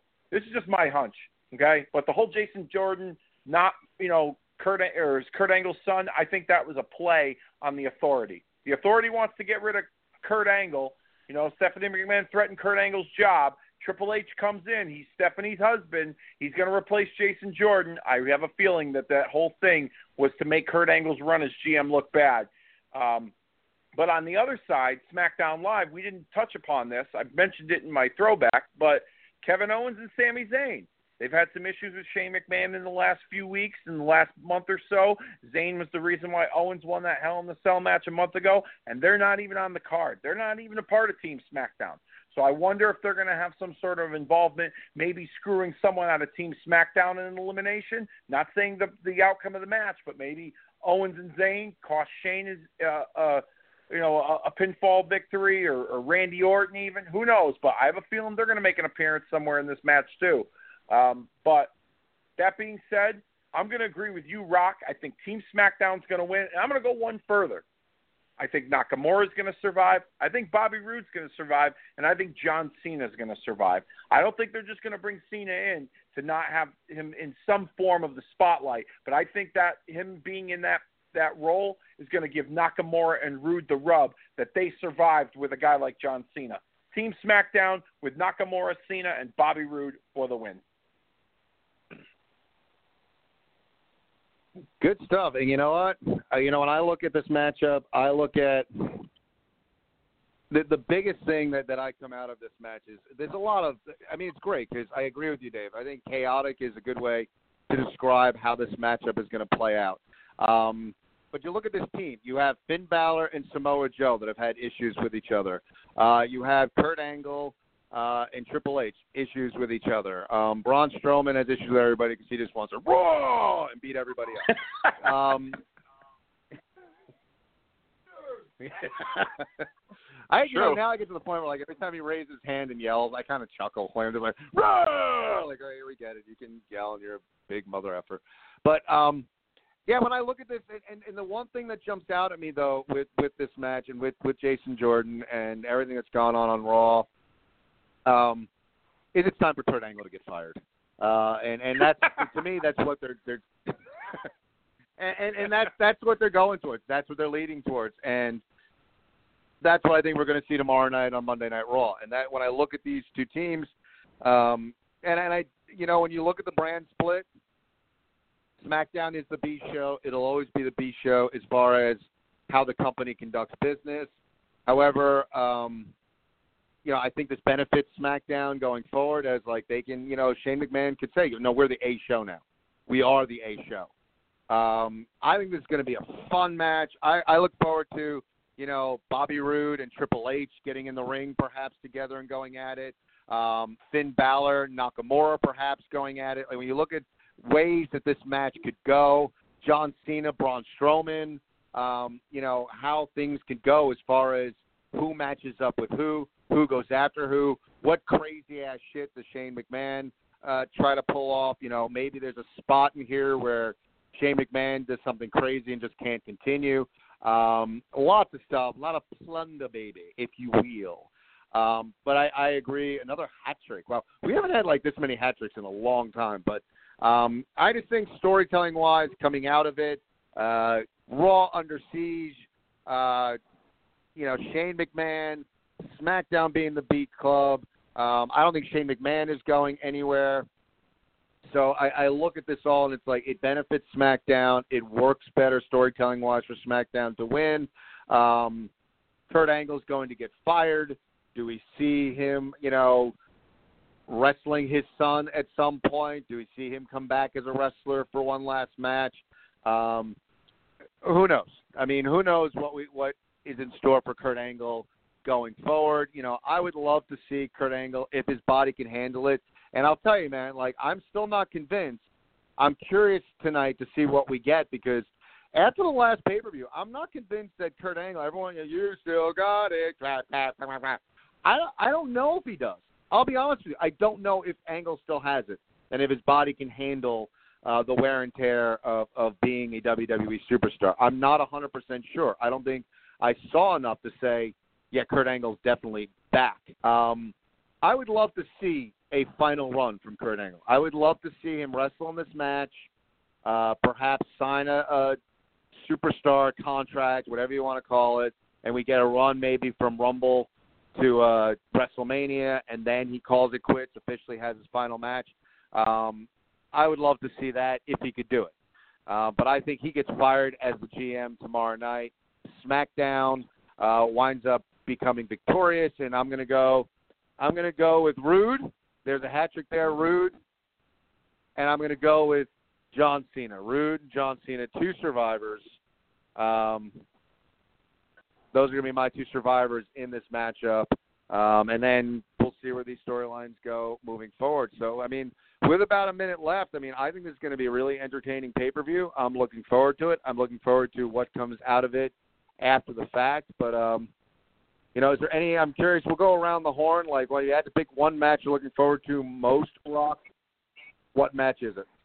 Uh, I would say that Raw, that Raw versus uh, SmackDown match. Uh, I'm looking to see what you know. You're gonna see Triple H. You're gonna see Kurt Angle. I'm, I'm looking to see what they can do. How are you, Dave? What's your one match you're looking forward to most? I'd have to I'd have to agree with Rock. The the, the list of names, the potential matchups, the different stories that could be told, the different stories that are being told. The Raw men versus SmackDown men, definitely the, the most anticipated matchup for me. And you know, when's the last time we all? Why, what the hell? Hat trick's the theme. I'll go there too. There's other matches. I'm looking forward to the, you know, the tag team champions, the Usos versus the Bar. But yeah, the, the different matchups you can get in this. And when's the last time we were excited for a traditional Survivor Series matchup? Kudos to Creative for giving us something to be excited about in Survivor Series. Everyone have a great Thanksgiving. We won't be on the air next week. We'll be back in two weeks. For Rock and Dave, I am Ken. Good night, everybody.